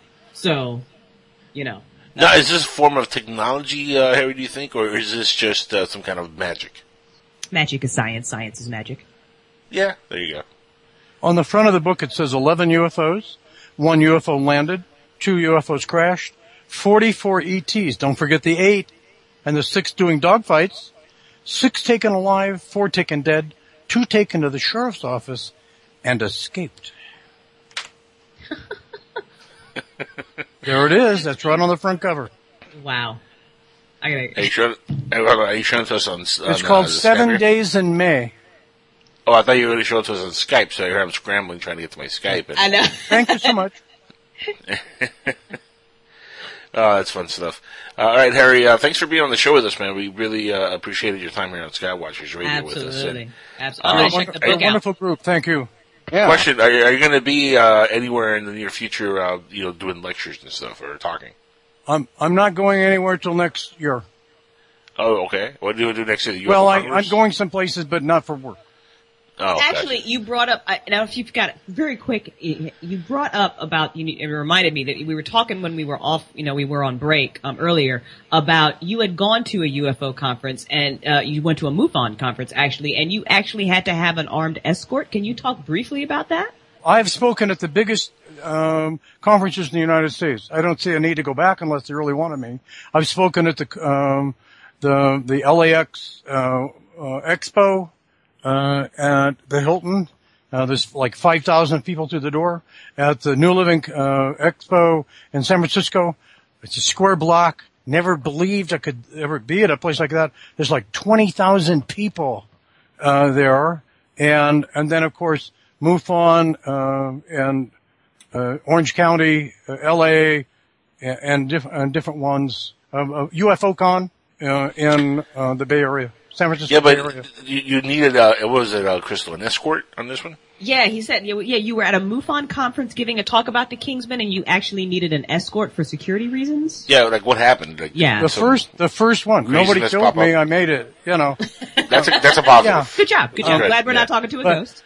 That's Yeah. always good. Yes. but what happened, Harry? Tell us. Well, uh, basically, the only thing that happened is that, um, and I'm not used to the crowd, you know? Um, I got torpedoed by a guy that, um, wanted to coast on the Thunder and while I was talking about the, just started talking about the third craft and the ones where they escaped, um, he got on the phone with the examiner and gave him, uh, an overview of, of what I was talking about so that Uh-huh. the examiner would have it and he misquoted me five times and quoted me, made a, the sixth quote, I didn't even make it, you know, I mean, it's like this, and then there was a, like a Greenborough's examiner, there was a three page, uh, series done where he did that and he said he did a lengthy telephone interview with me and I've never talked to the guy in my life. So I, I was not used to that kind of thing to where you have people that want to jump on the bandwagon to be able to promote something they're doing. And, uh, and, uh, that I'm talking about stuff that's fact based. I didn't have anybody that, that I could tell, uh, that was trying to get at me and I had some really good personal friends, Bob Brown, who was, uh, who's been the man who was the, uh, International UFO Congress, IFUC, uh, for years and sold it off to a, a chap in, uh, Scottsdale, Arizona over by Phoenix. And then, um, uh, producer, director, uh, lecturer, uh, Ted Lohman was with me on like, stuck with me like glue. And then, uh, Steve Hudgens, who is the national director of investigations for MUFON and, um, a couple of others Yeah, that were Steve's like, a great guy. We love Steve. Yep, yep. Love Pardon? Steve. Love He's Steve. a good guy. He's a great we guy. love Steve. Good guy.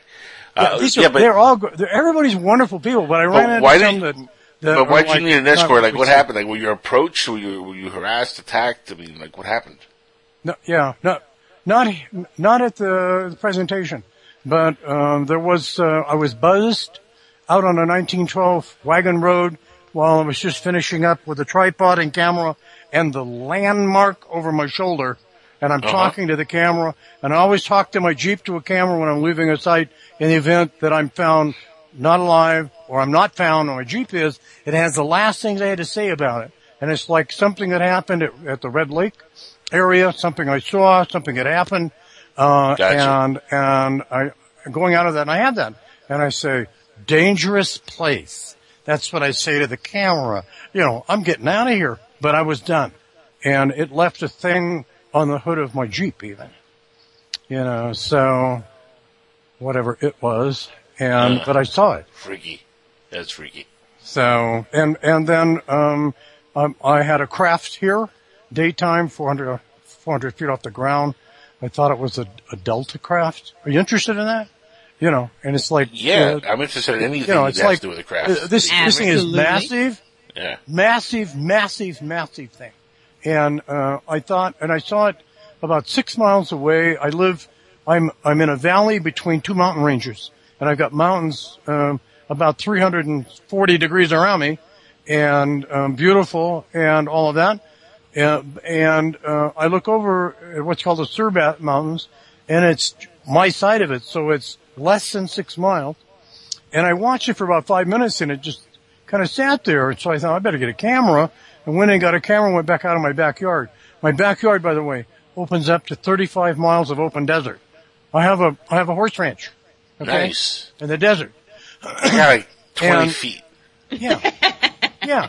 I mean, you know. And my dog poops all over the place. It's, Yeah. it's terrible. And- uh, let me ask you a question. Uh, not to sidetrack you, but you know we only have a few minutes. Yeah. Uh, and I didn't get to ask you earlier because uh, we were so like tantalized, you know, listening to you. But uh, what do you, what do you make of um, a certain uh, person by the name of Bob Lazar? I know who that is, yeah. Okay, but and, I, do you and make I've been at, like- you know, I can't, I'm not going to, I, you know, uh, I'm aware of the individual and, and it's like he was gone, he's come back. And, uh, and, um, I, uh, the craft that was drawn by a first hand eyewitness who not only touched this vehicle, who was under it and, uh, who did, um, estimates, no, he did measurements under it and, uh, and then estimates of its rate of fall and forward speed and all of that, drew a drawing of what it looked like. And this was replicated, uh, by researcher Raymond Fowler. I in turn uh, gained access to all of this because Fowler back in 1978 sent it to the Mohave County historian who since passed away in 1985. I am the Mohave County historian on and things to do with uh, unidentified flying object. Okay, and by Well, virtue the, of that, the, the reason I bring Bob Lazar, I'm going back to him real quick, is uh, Alright. you know just to wanted to see if maybe the UFO that he was back engineering was similar to, to the, the UFOs here in Kingsman. I know his craft was made into a model and a lot of things, and, and don't. I have no ill will towards the man, but the craft looks to me like a 1974 Datsun up against the UFO that uh, you'll see on the front cover of my book, which is taken directly from the from the drawings made at the time. Well then, with that said, I'm going to have to look at those photos. Okay. There's not a whole bunch of bric-a-brac on the outside of the craft like Uh-huh. the, I've seen in the Lazar um, thing, and it's like I'll tell you something from my research that the that tech the technology of the era has a lot to do with how the craft look as they're being described by witnesses, and, Right. Sense. instead of using bolts and nuts to hold plates of steel together like a Wants locomotive, they Right. they they upgraded and made it streamlined by using bridge rivets in their in their illustrations. Okay, I have a cutaway of a craft that the the mechanism to drive the craft was thought to be a disc underneath the floor that's spinning and it's got gears and it causes some kind of uh, uh, effect on the gravitational field and and this and it's a center pillar that spins inside where the crew is. You know, Wow. and this is like uh, I don't know, you know. So and I know there's one. Uh, what is it, Zinsky or whoever that is? It's an 1898 chicken feeder, you know, that's been modified, photographed. Oh no, I don't know about What that. What can I tell But- you? You know, But the the center console there reminds me of Doctor Who. yeah. a little bit, a little bit. Yeah, guys, we're almost out of time here. Uh, Harry, really, it has uh, been a pleasure having you on the show, and Thank you. And I get get to chat with you for the last hour and a half, and uh, hearing about this uh, amazing tale of the Kingsman UFO. Give us again the uh, website address uh, so f- folks can follow your research and uh, look into uh, what you're doing with Kingsman. If they go to www.kingmanufocrashers.com, they'll learn a whole bunch more and see a lot of photos from fieldwork. There Six you years go. of field. cool. So, you're very brave, all of you, and thank you for the interview and the time, and it was a joy to talk to you. You're Absolutely. man. Thank you so much, you Harry. too, Harry. Good night. Harry. It's a Good great night, show. Harry. Yep. That was a lot of fun, guys. Uh, we have uh, you know a lot of great guests here on Skywatchers Radio, and we're going to have another great one next week and the week after that. We're booked uh, for many, many, many You months out. like went nuts. You just Mhm. went crazy. You Jacko just went like, I'm going to book all the guests for all the things, and all of a sudden we were booked till December. Yeah, booked till December. And uh, you know, hey, look, I liked uh, listening to Harry and uh, and his story. it's No, fascinating. yeah, that I had no idea. Like literally had no idea. So that's Yeah. um, you do. Yep. He's quite There's, the. Uh, there's been so many different uh, UFO crashes uh, that you know once you start hearing about all these different ones, it it is mind boggling. But he didn't really answer the question that I asked though, and uh, uh, you know I, I, I- maybe he just didn't have an answer for it. Uh, I don't know, but it was you know the, the basic question is you know they can come here from uh, wherever. How are these things crashing? Like, I, I don't get it. Like, it still boggles my mind. Yeah, that's that's a really, I don't know, and a, a it's gotta Accidents still happen in the future. Yeah, I mean, Yeah, but that was the past. that was Aha. ah, oh, Ah. mind blown. Fooled you. oh my goodness, it's got to, you know what, and it's got to be something. I, I just want to say it's like something sciency. It's something in the air. It's something you know, s- you know, stupid. That would be stupid to us, but like to aliens, it literally makes their planes crash. I don't know. Their You know, oxygen is every too time much. somebody uses Febreze, you know, and an alien gets caught in that, you know, spritzer, it, it screws up their radio, and that's it. Hmm. crash. I don't know. I don't know. It's gonna be Yo. something like that. It'll be some craziness if Febreze really does cause your alien You know, spacecraft it, it will. It'll be to crash. like like they are that high tech, but we've got this one little. What is this liquid Earth. that makes us crash? It's this thing called Febreze. I want to know where they're teleporting. That's my alien voice, by the way. That that's where are they disappearing? I mean, if you can do that, what the hell do you need a craft like a craft from? Are you just like teleporting up to the mothership? That's we Well, can't yeah, see? maybe they have a limitation on how far they can send the person or being. You know, That's possible. That's very very possible. That's I mean, interesting. and, and you know, talking about teleportation, does this have anything to do with maybe, uh, well, for example, Star Trek using teleportation? Because we've always, you know, we've heard many, many times in the past that Hollywood has been, uh, you know, conditioned uh, to Mhm. condition us into accepting these kind of themes and mythologies and stuff. Uh, so who's not to say that maybe, uh, you know, Star Trek using teleportation devices is on purpose, just to, you know, get us used to the idea. And I'm kind of like, you know, I'm scared if, if they tell me tomorrow, hey, uh, we can teleport you from here to, to your job from now on, where you don't have to drive there anymore. That terrifies me. Little bit. because of the, of the simple fact that in, in the bare essence of teleportation, you're destroying me on one end and you're rebuilding me on the other end. So in other words, I'm dying and then I'm being reborn. Yeah, I wouldn't. I You know, I'm not a big fan of government programs to begin with, so when they announce that now, guys, we've got a teleportation device, I will be the last person to use it. Super excited about it, but the last person to use it. I want nothing to do with the thing. I'll be like, no, no, no, I'll take the bus. Yeah. It's okay. You It's are okay. right though. I think, and, and I don't think it's it. I don't think it's conspiracy that we are absolutely conditioned to hear about things in the fiction realm. So then, when we hear about them, you know, you know, UFO experiencers come forward and talk about that, people don't believe them because they saw it on Battlestar Galactica. Like, no way, because you Right. saw it on TV. It's just, it's just another way to kind of keep us in the dark about whatever it is that they know that we're not allowed to know. Right. At this point, it's just dumb. Because come on. Yeah. Or are we getting this stuff from the TVs and the TV shows? Because look, let's be honest here. Uh, David Icke didn't start talking about reptilians until that show V was on the air. True. I well, I, you know what? I think some of the um, less than credible uh, people in the field of ufology might be getting it from TV, when not, you know, the vice versa. But I I'm- love the V. That was a great series. That was a good series. Original. Not I that did not new. watch that one. I haven't seen that one. I like the uh, the remake was decent. It was getting good at the end because they started bringing some of the original characters back I into it. up a little bit. Yeah, but then they just killed it. And I love the main chick though. She's on Gotham now. Yeah, she's very. She was she was in uh, Deadpool. Also, I love her. She's awesome. Yeah, she is. Did not see. Did not see. But I'm Anyway. also very fascinated by the fact that they look like they look very similar to us. Because I mean, and that's what I think. I you know I would think an alien would look like if you've got that kind of technology and you wanted to be down here and really observe us. The best way to do it is to just be here and Right. observe Look us, like us. and Right, look right. like us. Just might as well. So I mean, how many times have I had a conversation with an alien and I didn't know it? That I, Hide in plain sight. come on, guys, You know- I'm down. Take me on the spaceship. You know, it's Damn crazy though, but it kind of like goes back to the, even the Men in Black movie. You know, as funny as they Mhm. were and as joking around as they were, when you look at where they're talking about the you know the mythology of the aliens blending into human society and people just walking by and not noticing it, that's very that's very doable. I mean, that could easily happen.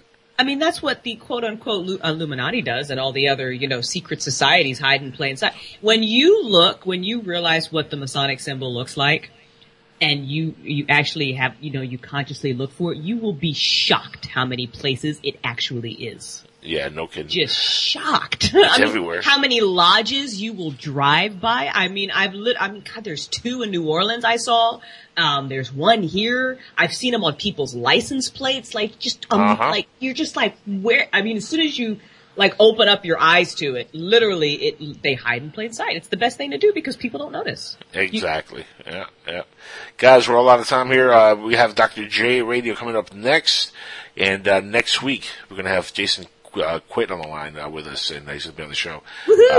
It, he's a really interesting uh, inter- individual. Again, another great guest. Fascinating. Fascinating guest, and uh, we're going to keep rolling along until the end of the year with fascinating guests after guests.